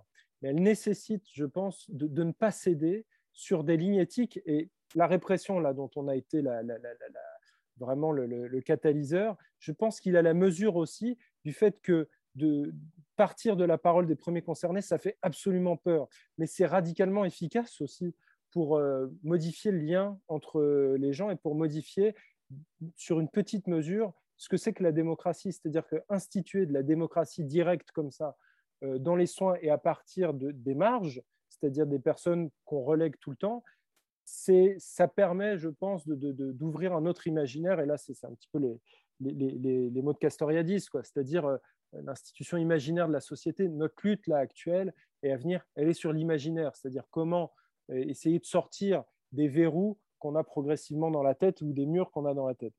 Et, en conclusion, je, voudrais vraiment, euh, s'il est possible, de mettre un lien là par rapport, je ne sais pas faire là avec Zoom, mais l'atelier démocratie et puis l'atelier enfance des assises citoyennes du soin psychique là, on, fait deux communiqués, je pense qu'ils sont vraiment hyper importants à, lire et à prendre connaissance. Par exemple, l'atelier démocratie, il y avait des psychiatrisés qui ont dit, voilà, nous, on en a marre que notre parole ne, soit pas valable, on en a marre qu'on euh, on ne soit jamais euh, vraiment euh, euh, prise en compte. Et, puis, il y a tout un tas de propositions qui sont faites dans, dans ce communiqué. Et je pense que voilà, la psychiatrie qu'on a à, reconstruire et qu'on a à construire d'une nouvelle façon, euh, elle doit s'appuyer euh, là-dessus. Et je pense que ça, ça a été les émergences radicalement nouvelles des dix, dernières années, c'est-à-dire des collectifs de soins qui se parlent et qui circulent. Et voilà, je m'arrête là.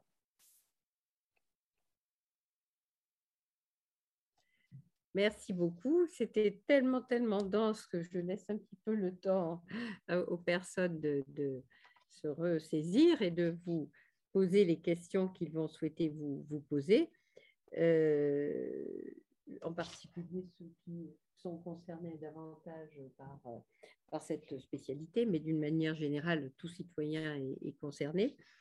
Et moi, je voulais vous demander plus particulièrement,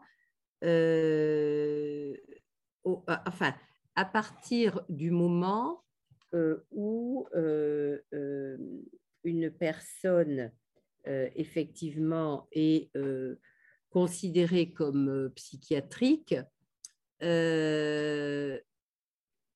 que il y a des lois, parce que vous voyez, je ne suis pas de ce domaine-là, mais est-ce qu'il y a des lois qui sont là pour le défendre? C'est-à-dire qu'il y a un minimum de lois qui sont là pour le défendre et qu'on serait en train un peu, c'est un peu ce que vous dites, mais pas avec, je voudrais des, précisions, pas avec, euh, j'allais dire, euh, la possibilité, par exemple, de les transgresser, même au prix de la pénurie, parce qu'on comprend bien qu'avec la pénurie, on fait ce qu'on peut, etc mais que c'est bizarre, d'un service à l'autre, on ne fait pas du tout la même chose.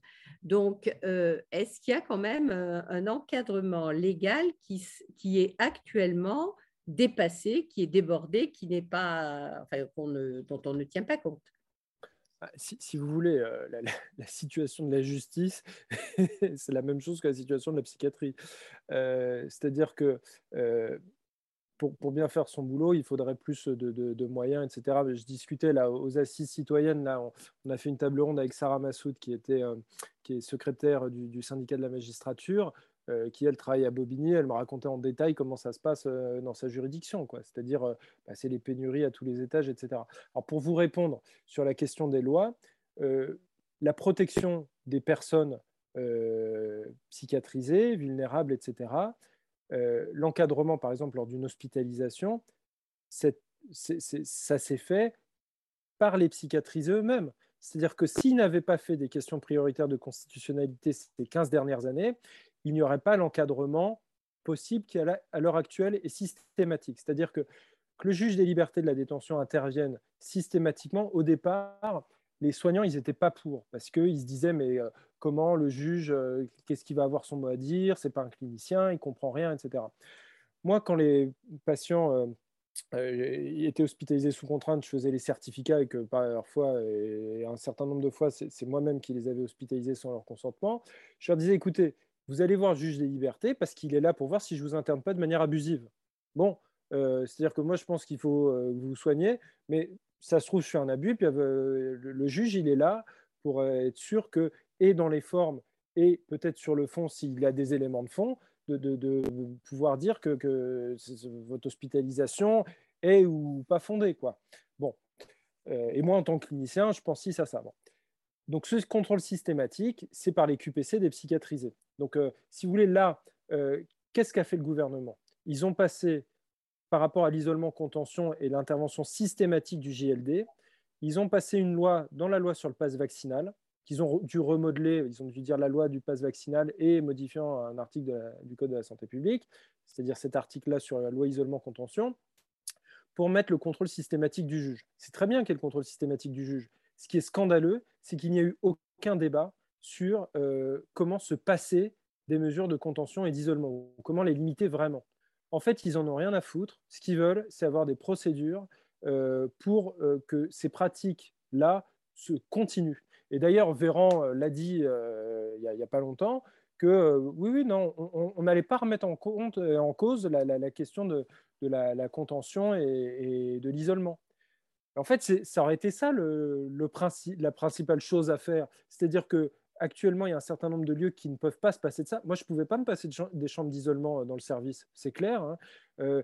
mais à chaque fois que la chambre d'isolement était libre, ah, on était content, ça nous faisait du bien. On se disait, ah, bah là, il n'y a personne, on respire. Bon.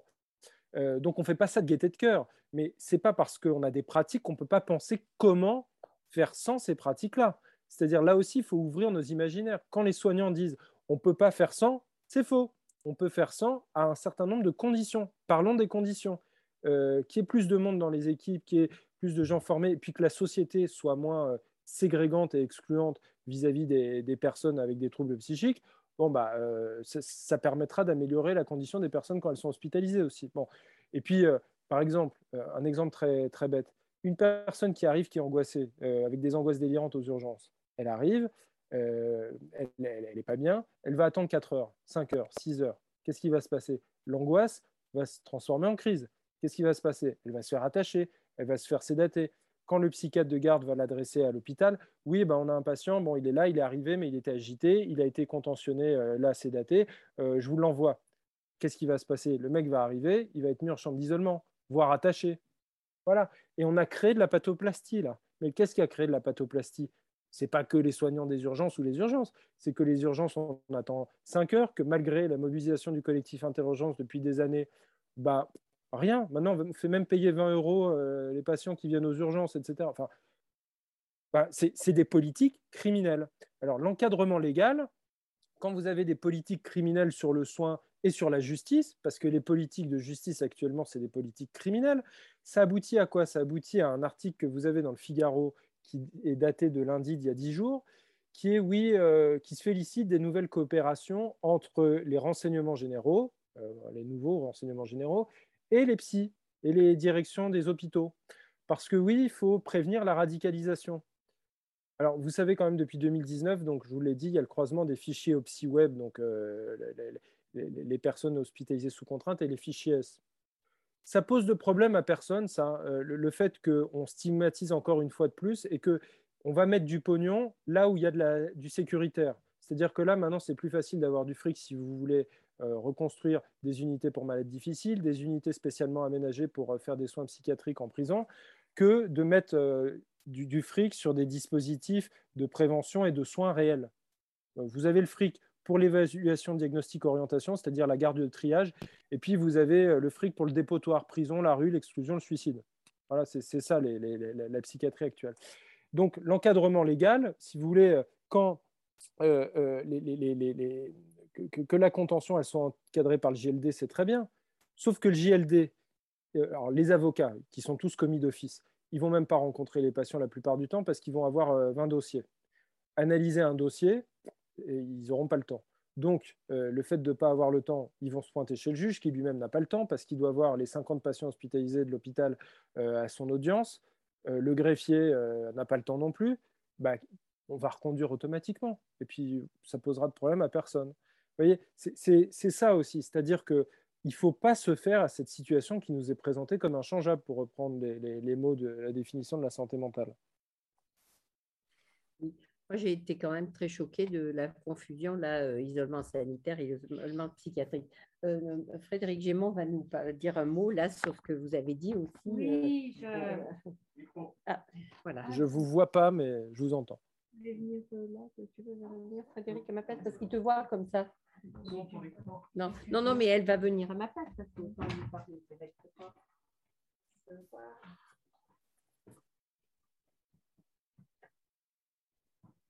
Oui, bon. Bonsoir euh, Mathieu, donc je suis euh, Frédéric Gémont, euh, juriste, magistrat, voilà, donc c'est vrai que ton cas m'a beaucoup intéressé. Et justement, il m'a beaucoup intéressé parce que, comme tu l'as dit, il a été, enfin, tu as utilisé le droit, euh, tu dis comme moyen de lutte.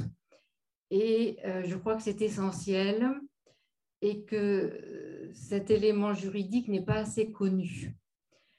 Mais c'est un levier très, très intéressant et, pour cause, avec les QPC, donc sont les, les questions prioritaires de constitutionnalité qui permettent de remettre en cause les lois euh, en les faisant déclarer euh, inconstitutionnelles par le, donc devant le Conseil constitutionnel. Et c'est vraiment un recours important et intéressant. Et là, euh, bah, vous avez quand même gagné.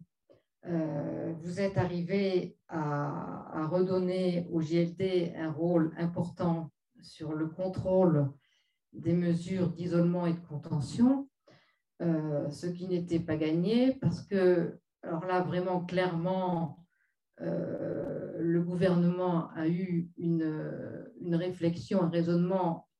Alors là, on, arrive vraiment dans l'absurde et, je dirais dans le diabolique, en disant que comme il n'y avait pas suffisamment de juges et donc de juges de liberté de la détention, ben, on n'allait pas faire contrôler ces mesures de contention et d'isolement parce qu'on ne pourrait pas. Donc, vous voyez on en est. On n'a pas suffisamment de juges, donc on va continuer des atteintes à, la liberté individuelle. Alors que dans la Constitution, il y a l'article 66 qui prévoit que l'autorité judiciaire euh, est vraiment l'autorité de, contrôle des atteintes aux libertés individuelles. Donc, heureusement que vous avez, que vous êtes intervenu.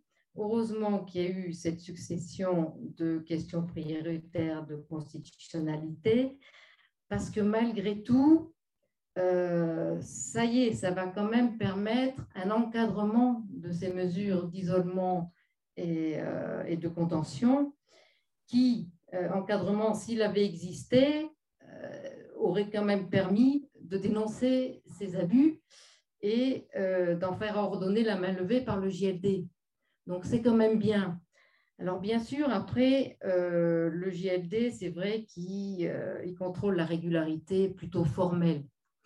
Mais ensuite, c'est vraiment à l'institution hospitalière de se saisir de ça, parce que c'est vous qui allez donner du corps et de la matière à ce contrôle en fonction de la rédaction que vous allez faire des certificats, en fonction de l'évaluation du patient, en fonction euh, de la recommandation que vous allez faire euh, pour le juge de voir ou pas le, patient, ou alors de traiter ça simplement par écrit.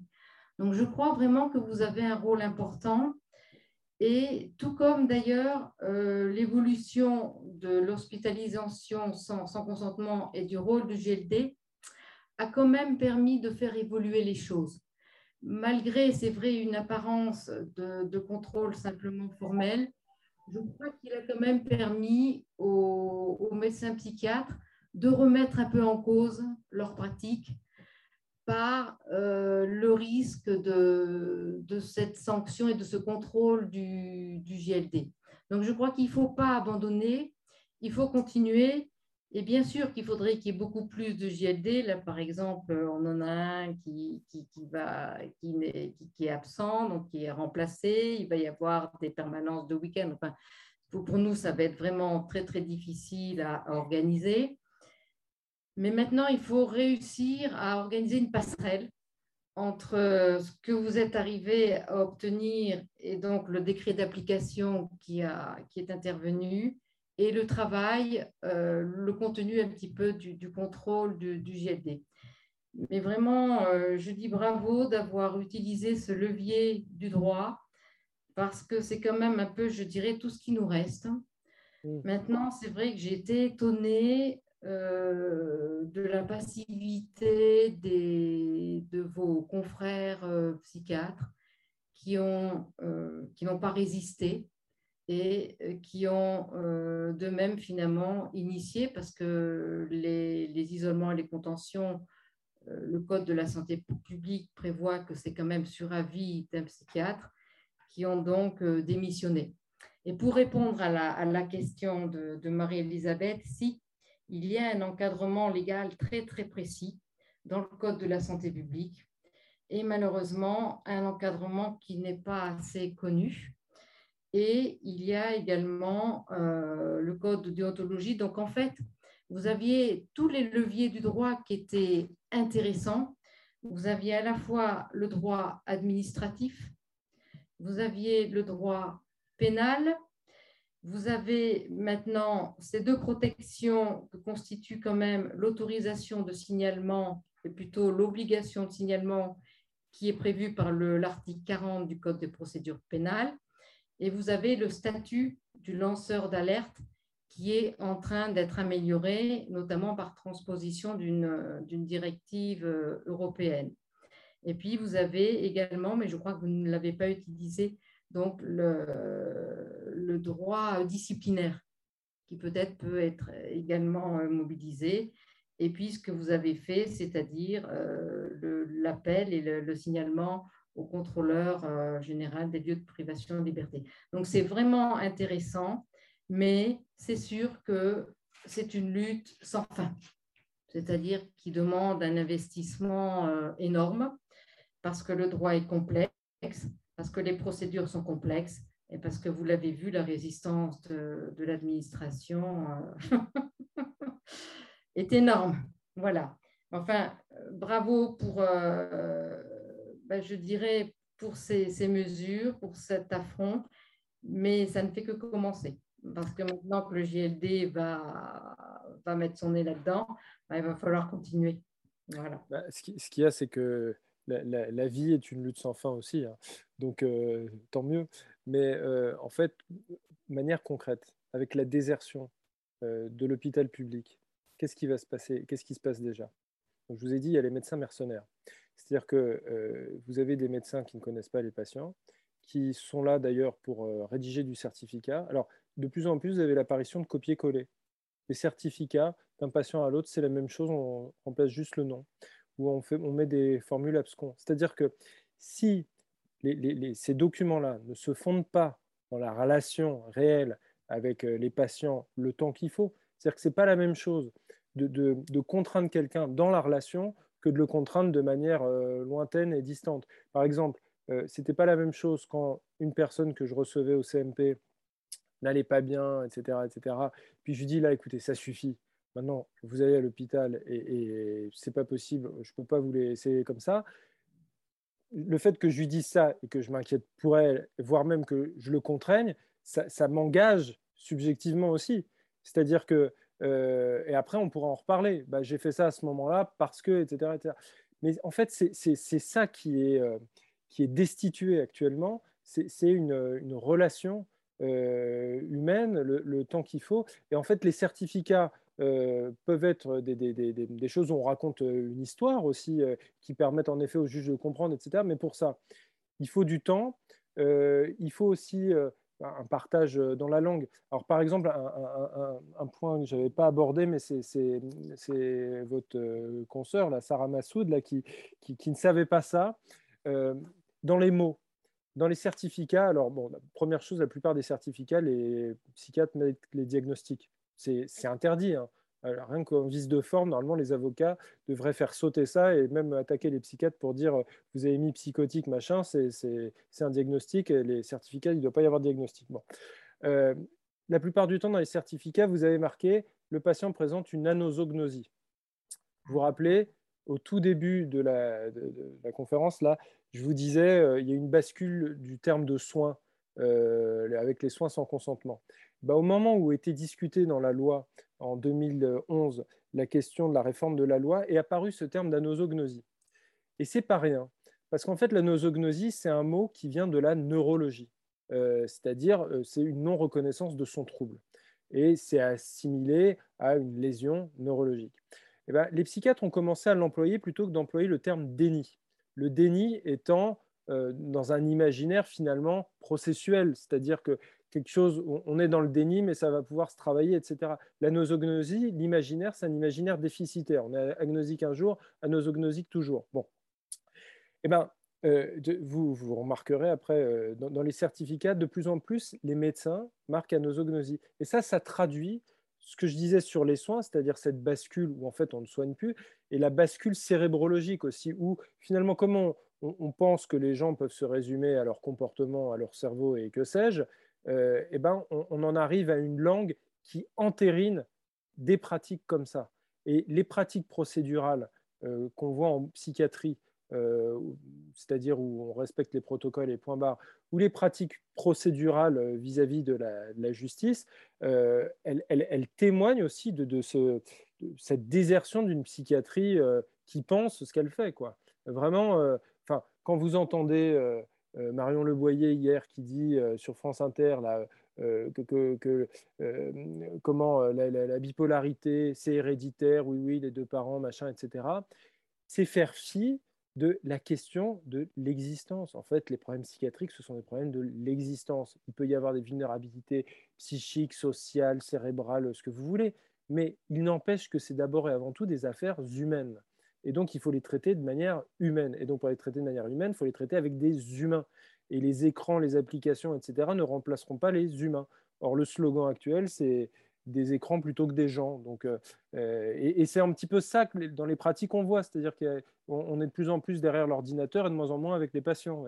Euh, bon, alors, et, et, du coup, les, psychiatres, là, ils gueulent Ah oui, ça va nous faire encore plus de paperasse, etc. Le, juge des libertés, appeler les personnes de confiance, la famille quand les personnes sont en isolement, contention.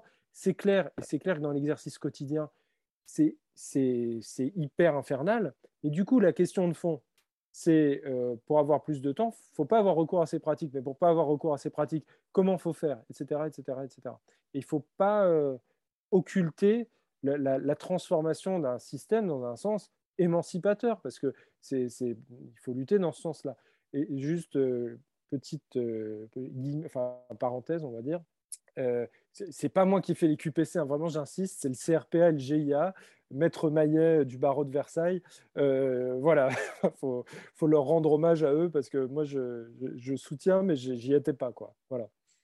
Maintenant, il va falloir bah, il, y a, plusieurs leviers. Là, il va falloir soit euh, organiser des, formations, des, rencontres avec les, JLD pour leur expliquer ce que c'est. Bon, mais ça, il y aura du boulot. Parce que vous savez qu'un JLD, il, y a, deux types de JLD. Hein. Le JLD qui travaille plutôt au pénal et le JLD quand même spécialisé sur ces affaires de, de soins sans consentement et donc maintenant de contention et d'isolement.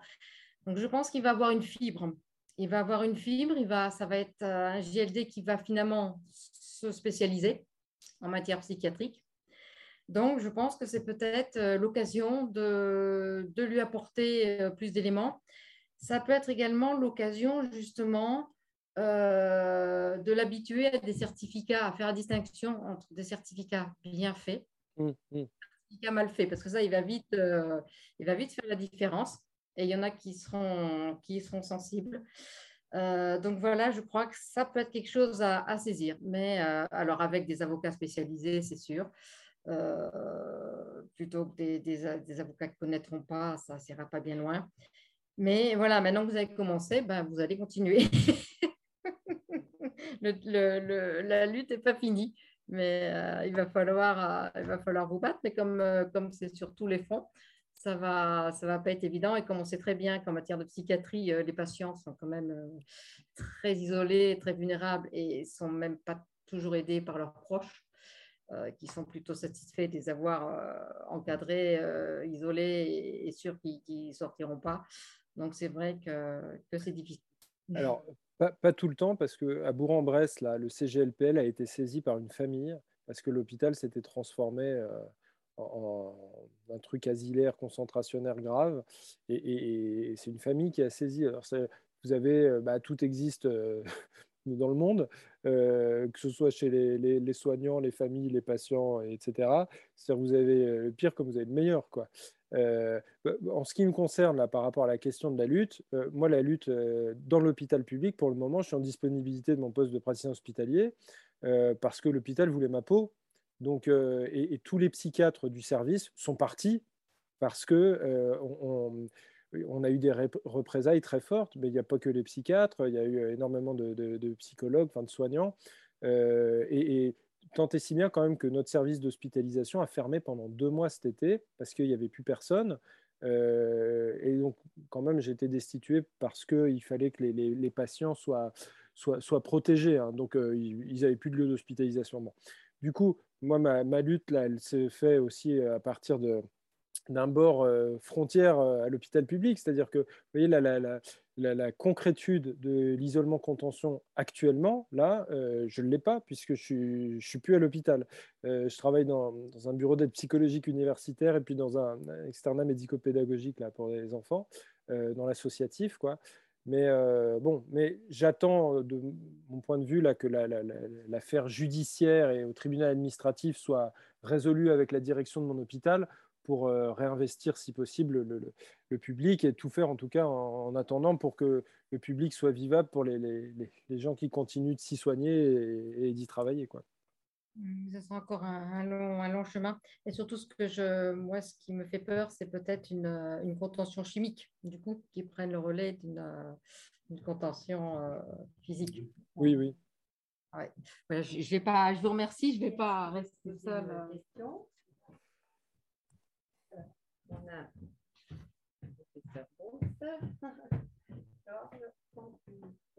Merci. Bonsoir. Bonsoir. Je je suis psychiatre, professeur de psychiatrie et d'addictologie au CHU de Clermont-Ferrand.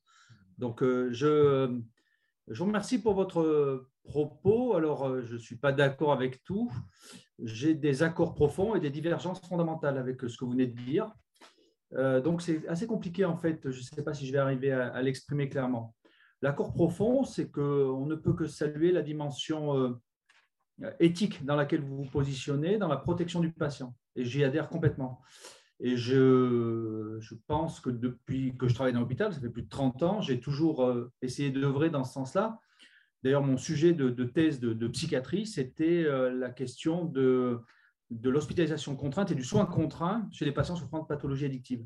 Donc, c'est une question fondamentale, éthique, qui, qui a toujours été, pour moi, fondamentale dans l'exercice de, de, la pratique. Par ailleurs, j'ai été responsable des urgences psychiatriques, donc la question de l'isolement et de la contention pendant dix ans, c'est une question qui a été aussi également profondément, euh, on va dire, enraciné dans ma, dans ma pratique.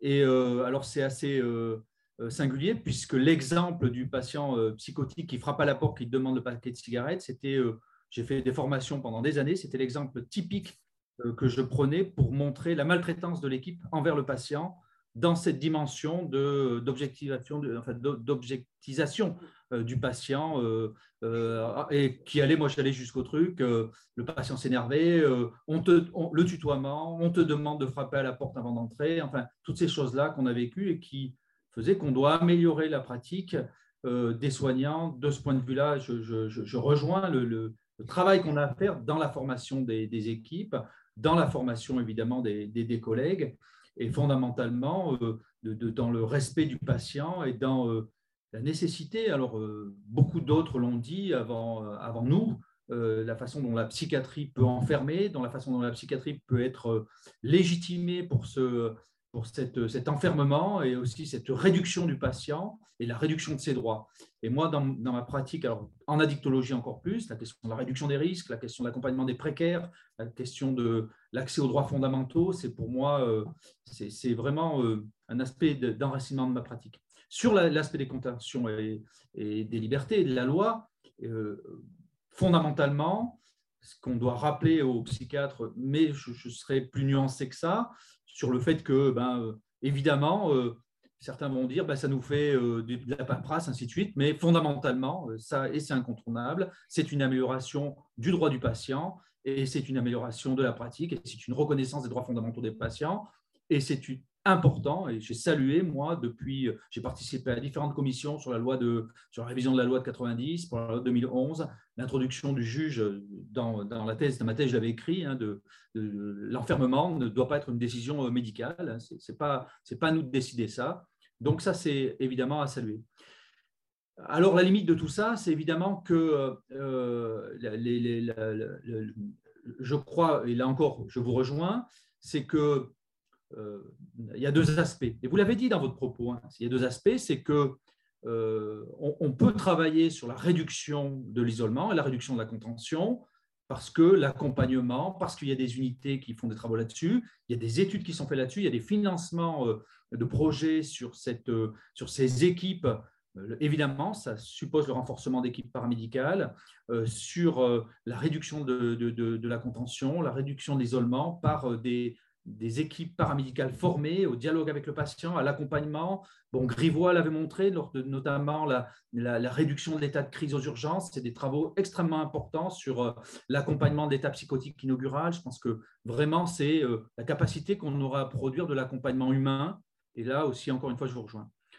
Après, la question, c'est que je pense que les psychiatres euh, sont, la plupart dans cette logique-là. Et c'est pour ça qu'ils ne sont pas levés contre la loi, puisqu'ils ont, après, sur les questions, je pense que le, décret, euh, comment la loi devait être euh, euh, mise en place, je pense que ça, leur passe à 4000 parce qu'ils sont pris dans la, procédure administrative et ils se disent, bon, ben, il faut, faut décrire comment on fait, à quelle heure, à quelle heure on revient, et que c'est compliqué, et que euh, peut-être euh, la surcharge de travail, parce qu'il y a les patients, il faut revenir, le, on a de moins en moins de psychiatres à l'hôpital, vous l'avez dit, on leur fait reprendre des astreintes et on les fait revenir à 2 heures du matin pour voir un patient pour euh, décider de maintenir une contention ou pas. C'est très bien, c'est c'est très très important. Le problème, c'est que les gens ils vont préférer aller s'installer en libéral et pas être réveillés à 2 heures du matin et qu'on a une problématique fondamentale, le respect du droit, eh ben, comment on l'accompagne du point de vue euh, de la présence humaine, de la présence euh, et, du fonctionnement de l'hôpital? Et ça, c'est, je ne sais pas euh, comment on peut le régler. Ça, moi, je ne sais pas la solution,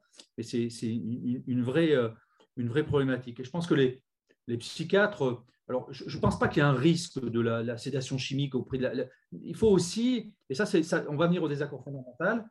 Et je pense que c'est un point de désaccord fondamental. Je vais y venir mais avant, je vais encore euh, dire autre chose sur euh, l'accord euh, sur les, avec le, sur les aspects sur lesquels j'étais d'accord avec vous. sur le respect du droit des patients. Il y avait un autre aspect, je n'ai pas noté, je suis désolé.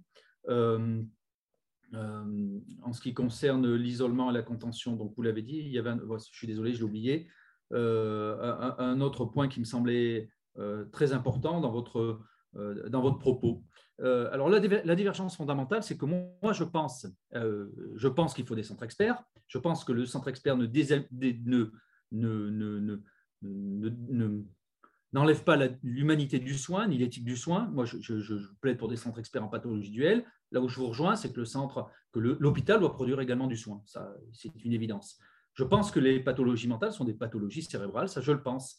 Donc ça, c'est un désaccord que j'ai avec vous, mais je le pense dans un contexte de rapport sociétal. Je pense que le risque de, enfin, comment dire, je pense que ce sont des pathologies mentales, donc des pathologies pour lesquelles on doit avoir recours à la contention chimique parce que ce sont des pathologies mentales et que la contention chimique s'inscrit justement dans la pathologie mentale et que considérer que les pathologies mentales sont des pathologies comme les autres, je pense que ce n'est pas un déni du droit de l'individu, c'est au contraire un déni, c'est au contraire la reconnaissance euh, de la possibilité d'une maladie chez l'individu. Mais, mais il ne faut pas dénier évidemment les droits fondamentaux des patients, quels qu'ils soient, qu'ils soient en endocrino, en diabéto, en, en psychiatrie. Moi, tous les patients pour moi, ont les mêmes droits et les droits fondamentaux. une pathologie mentale, évidemment, doit s'aborder du côté de la capacité qu'a l'individu à, Euh, il ne se réduit pas à sa pathologie mentale. Je pense que les pathologies mentales ne sont pas que des pathologies cérébrales, on est bien d'accord. Elles arrivent dans, des environnements euh, euh, sociaux, de nature diverse et variée. Et ça, c'est ce que je pense. Mais après, on peut discuter sur la façon dont la notion d'accompagnement et de soins est, très importante vis à -vis de ces patients c'est évident, le dialogue qu'on a avec eux, l'accompagnement qu'on a avec eux, et aussi également la réponse médicamenteuse, qui est une réponse. Et là, il y a, enfin, c'est incontestable, en tout cas en ce qui me concerne, de ce que je pense, dans le trouble bipolaire, dans la schizophrénie, les, traitements médicamenteux, les aspects chimiques permettent, dans la contention chimique, par exemple, alors ça, ce n'est pas un joli terme, parce que je pense que ce n'est pas de ça dont il s'agit, c'est quand un, un, patient est délirant et qu'il est euh, hétéroagressif ou, auto-agressif.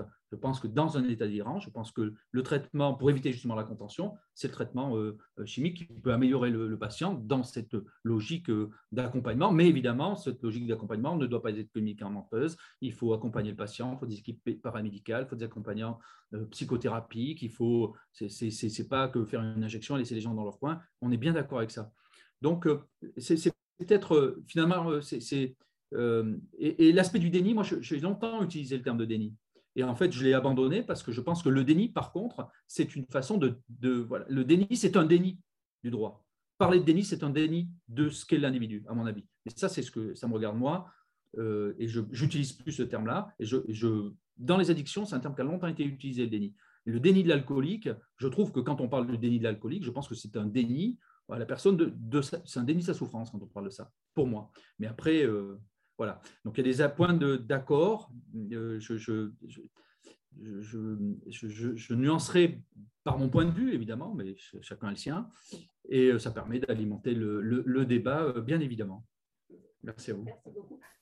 reste parce que je vais peut-être vous demander à tous les deux, justement, autant dans l'urgence, je voulais vous demander, parce que ce n'est pas du tout ma spécialité, et j'imagine un terme de garde qui débute et tout ça, dans l'urgence d'une crise, etc., euh, on peut imaginer qu'effectivement, pour le calmer, après, et en l'entourant de tout respect de tout euh, l'accompagnement qu'il faut, on puisse imaginer qu'il faille euh, recourir à la Mais je me posais la question, moi, ensuite, de ne pas chercher à avoir un diagnostic plus approfondi avant d'enchaîner des traitements longs ou plus symptomatiques que euh, avec un diagnostic.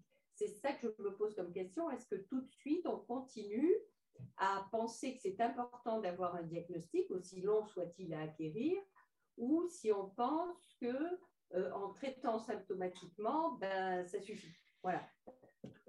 Euh, je me permets de répondre avant vous, excusez-moi. Donc, Mathieu peut-être aura pas la même. je vous appelle Mathieu, vous pouvez m'appeler Georges. moi, personnellement, moi, j'ai fait ma thèse d'université sur la schizophrénie et les, seuls papiers sur cette maladie-là qui sont, euh, euh, on va dire, qui montrent le, ce qu'est le pronostic de cette maladie. C'est une maladie déficitaire, c'est une maladie où les gens euh, perdent. enfin, la capacité d'avoir une interaction sociale. Enfin, après, on peut. ça, c'est mon point de vue. Les seuls papiers qui, qui, qui montrent l'amélioration du pronostic, c'est la prise en charge précoce de la maladie. Plus on attend, moi j'ai trop vu dans des services de psychiatrie où on attendait à poser des diagnostics, on n'en posait pas, les patients sortaient, ils revenaient, ils repassaient, ils repassaient par des périodes d'isolement, ils repassaient parce qu'on tardait trop à mettre en place des, euh, euh, des, euh, des, des, approches diagnostiques et des approches thérapeutiques. Bien évidemment, ça ne veut pas dire qu'il faut traiter tout le monde tout de suite. Et donc, il faut être capable de traiter au mieux et donc d'approcher au mieux la souffrance psychique et l'approche diagnostique, donc se donner les moyens d'évaluer. C'est complexe. Et moi qui, suis dans le champ des pathologies addictives, les pathologies mentales associées sont très fréquentes, mais on a un retard de 20 ans de diagnostic de trouble bipolaire, parce que très souvent, on voit que les patients sont passent dans différents centres et que le diagnostic n'est pas porté. N'est pas porté à l'aune du fait que c'est lié aux consommations de substances et qu'on retarde le diagnostic. Et moi, j'ai des patients qui ont des parcours d'HP, d'hospitalisation psychiatrique, parce que le diagnostic n'a pas été posé et parce qu'on n'a pas mis en place de traitement. Sur, la, prise en charge en urgence, oui, c'est vrai, on peut mettre en place des traitements, mais je l'ai dit, il y a eu deux choses qui ont montré qu'on pouvait accompagner le patient avec des équipes paramédicales dans le lieu de l'urgence pour faire redescendre l'état psychotique euh, euh, associé à ça un traitement euh, médicamenteux. Ben, moi, je suis plutôt, c'est plutôt mon, mon, point de vue. Après, je pense que moi, mon approche, c'est de mettre en place précocement des traitements médicamenteux précocement, ça ne veut pas dire on va traiter tout le monde tout de suite, hein, encore une fois, hein, je, suis bien prudent vis-à-vis de ça. Je pense que, mais c'est comme dans l'évolution de, la, médecine, quelle qu'elle soit, c'est l'amélioration de l'arsenal thérapeutique et l'amélioration de l'arsenal de la connaissance et de l'accompagnement des gens. Et, la psychiatrie, pour moi, c'est ça. Mais euh, je, voudrais peut-être euh, dire, euh, moi, j'ai de plus en plus de patients qui ont le diagnostic précoce et qui n'ont plus du tout de soins. Parce que vous disiez, j'ai pas la solution. Bah, moi, je l'ai la solution. La solution, elle est politique, hein. ni plus ni moins. C'est-à-dire, c'est comment on investit vraiment massivement dans la question des soins.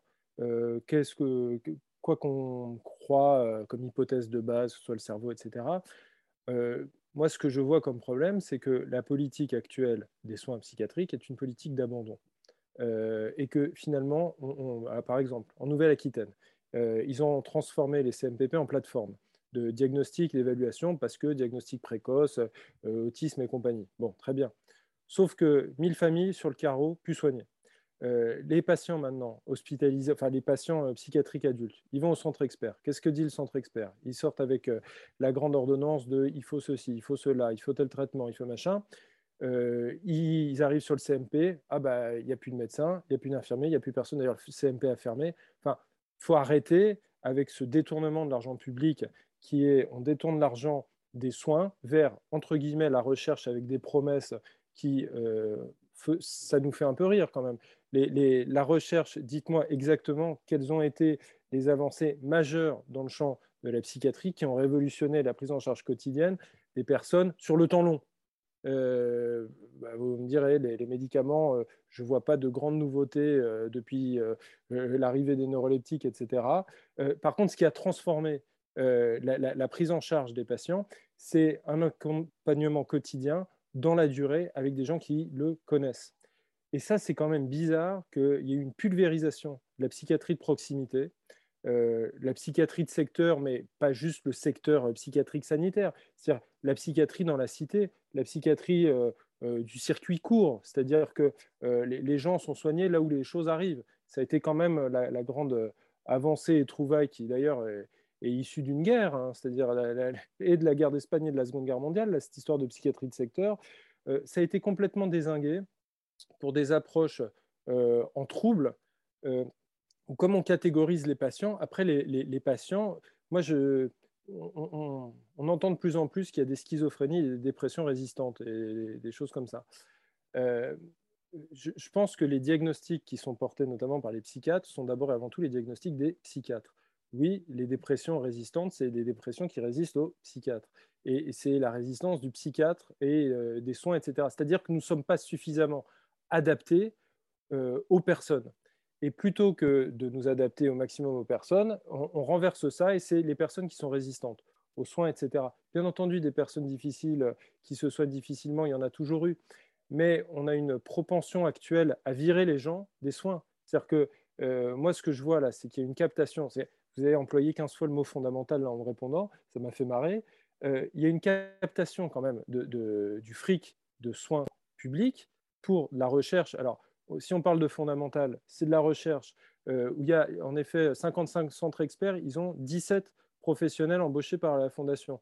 Bon, alors, donc ça, fonctionne avec l'argent public, du coup, ça fonctionne avec les soignants de l'hôpital public, du coup, les centres experts. Et à quoi servent ces centres experts?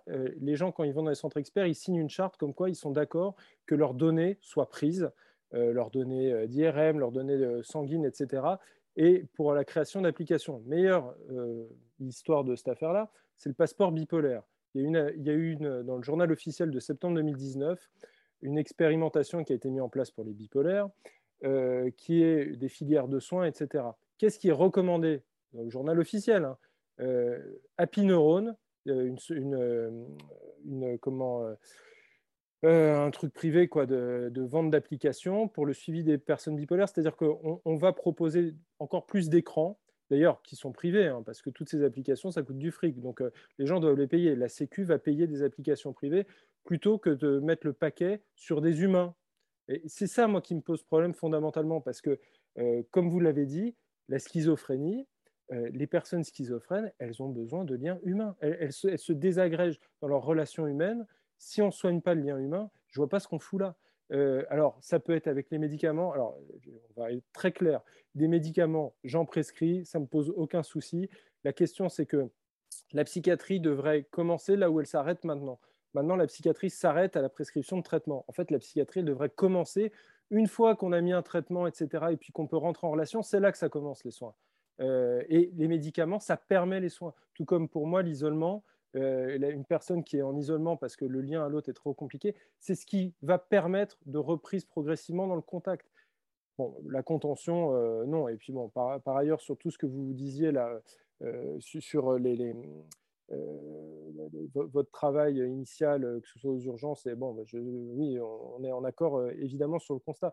Je pense le problème des psychiatres, notamment, c'est quand même une dépolitisation majeure qui est de ne pas voir et de ne rien faire sur la pénurie qui est articulée au plus haut sommet de l'État. Enfin, je veux dire, les, les, assises qui se terminent par des consultations chez le psychologue, huit séances remboursées, et encore, faut voir les, créneaux sans investir des postes de psychologues dans les CMP, dans les dispositifs déjà existants, etc., c'est de la foutaise.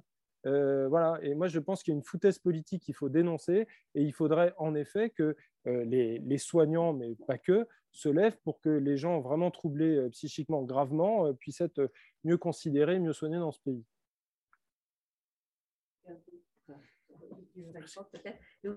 si les patients experts aussi, tous les deux, quel est votre avis sur les patients experts? Et puis, une fois qu'il n'y a pas de questions, euh, on s'arrêtera là, il n'y en a vraiment pas. Euh, euh, les patients experts en psychiatrie, qu'est-ce que ça peut peut-être dans la pénurie ou pas? Est-ce que vous pensez que ça peut être quand même bénéfique? Bah, Si vous voulez, moi je trouve que ça, ça a été quand même la grande découverte des clubs thérapeutiques. C'est-à-dire que les patients peuvent euh, se soutenir mutuellement. Et d'ailleurs, c'est bien qu'il y ait des milieux hétérogènes parce qu'une personne schizo peut beaucoup soutenir une personne dépressive et vice-versa. C'est-à-dire que, donc ça, ça a été comment les, personnes qui sont, euh, entre guillemets, pères, là, peuvent, peuvent se soutenir. Le problème, c'est celui que vous venez de dire. C'est-à-dire qu'il euh, y a une pénurie, donc on va trouver des gens moins chers qu'on va former rapidement pour euh, faire face à cette pénurie qu'on a organisée politiquement. C'est la même chose par rapport aux, infirmières de pratique avancée. C'est-à-dire que c'est très bien qu'il y ait des infirmiers qui développent des compétences euh, spécifiques en psychiatrie, etc. Super. Sauf que c'est présenté comment? C'est présenté, il y a une pénurie médicale, il y a de moins en moins de médecins qui veulent bosser dans le public, donc on va avoir recours aux IPA. Ça suffit euh, de, de, prendre des, entre guillemets, bonnes idées, pour euh, d'abord faire des économies, c'est-à-dire qu'une IPA, ça coûte moins cher qu'un psychiatre, euh, un père aidant, ça coûte moins cher. Euh, voilà, une famille, ah oui, les familles maintenant, ce, sont, des, ce sont des, aidants familiaux. bah oui, ça coûte moins cher tout ça. donc le problème, c'est en fait que coûte une vie humaine, que coûte une vie humaine d'un schizophrène, que voilà, c'est, il faut rompre avec cet utilitarisme parce que c'est ça, moi, le grand reproche que, je, formule à l'encontre des, des, gens qui n'ont de cesse de nous dire que la, la, mauvaise santé mentale coûte cher, que c'est 3 à 4% du PIB, etc., c'est d'imposer l'idée en fait que notre vie vaut à, l'aune de ce qu'on rapporte en, compétitivité à la nation. C'est-à-dire que si on a une bonne ressource économique euh, valorisable et si on arrive à se remettre au travail, bah là, on vaut quelque chose. Bah non, moi, je suis désolé, on n'a pas à discriminer les valeurs humaines en fonction de est-ce qu'elles sont productives ou pas. Vous voyez, c'est ça vraiment le, le point éthique qu'il faudrait qu'on arrive à, à soulever. C'est-à-dire que tout le monde a le droit de vivre correctement, euh, quel que soit, son niveau de problématique psychique, quoi, et quel que soit son niveau de précarité, de, d'addiction, de tout ce que vous voulez, de marge. Euh, c'est ça la, véritable question, en fait. C'est, un peu ce que Bonafé disait, c'est on juge du degré d'une civilisation d'une société à la façon dont elle juge ses marges, ses fous, ses déviants, etc. En fait, c'est cette question-là qu'il faut remettre au goût du jour. Eh bien oui, sur ces, paroles, je crois que c'est bien le bon moment pour euh, arrêter en vous remerciant infiniment. Oui.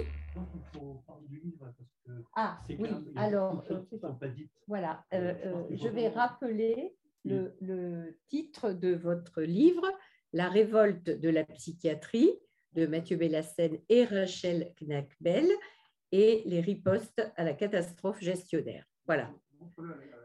Merci. À bientôt. Au Merci à vous. Au revoir.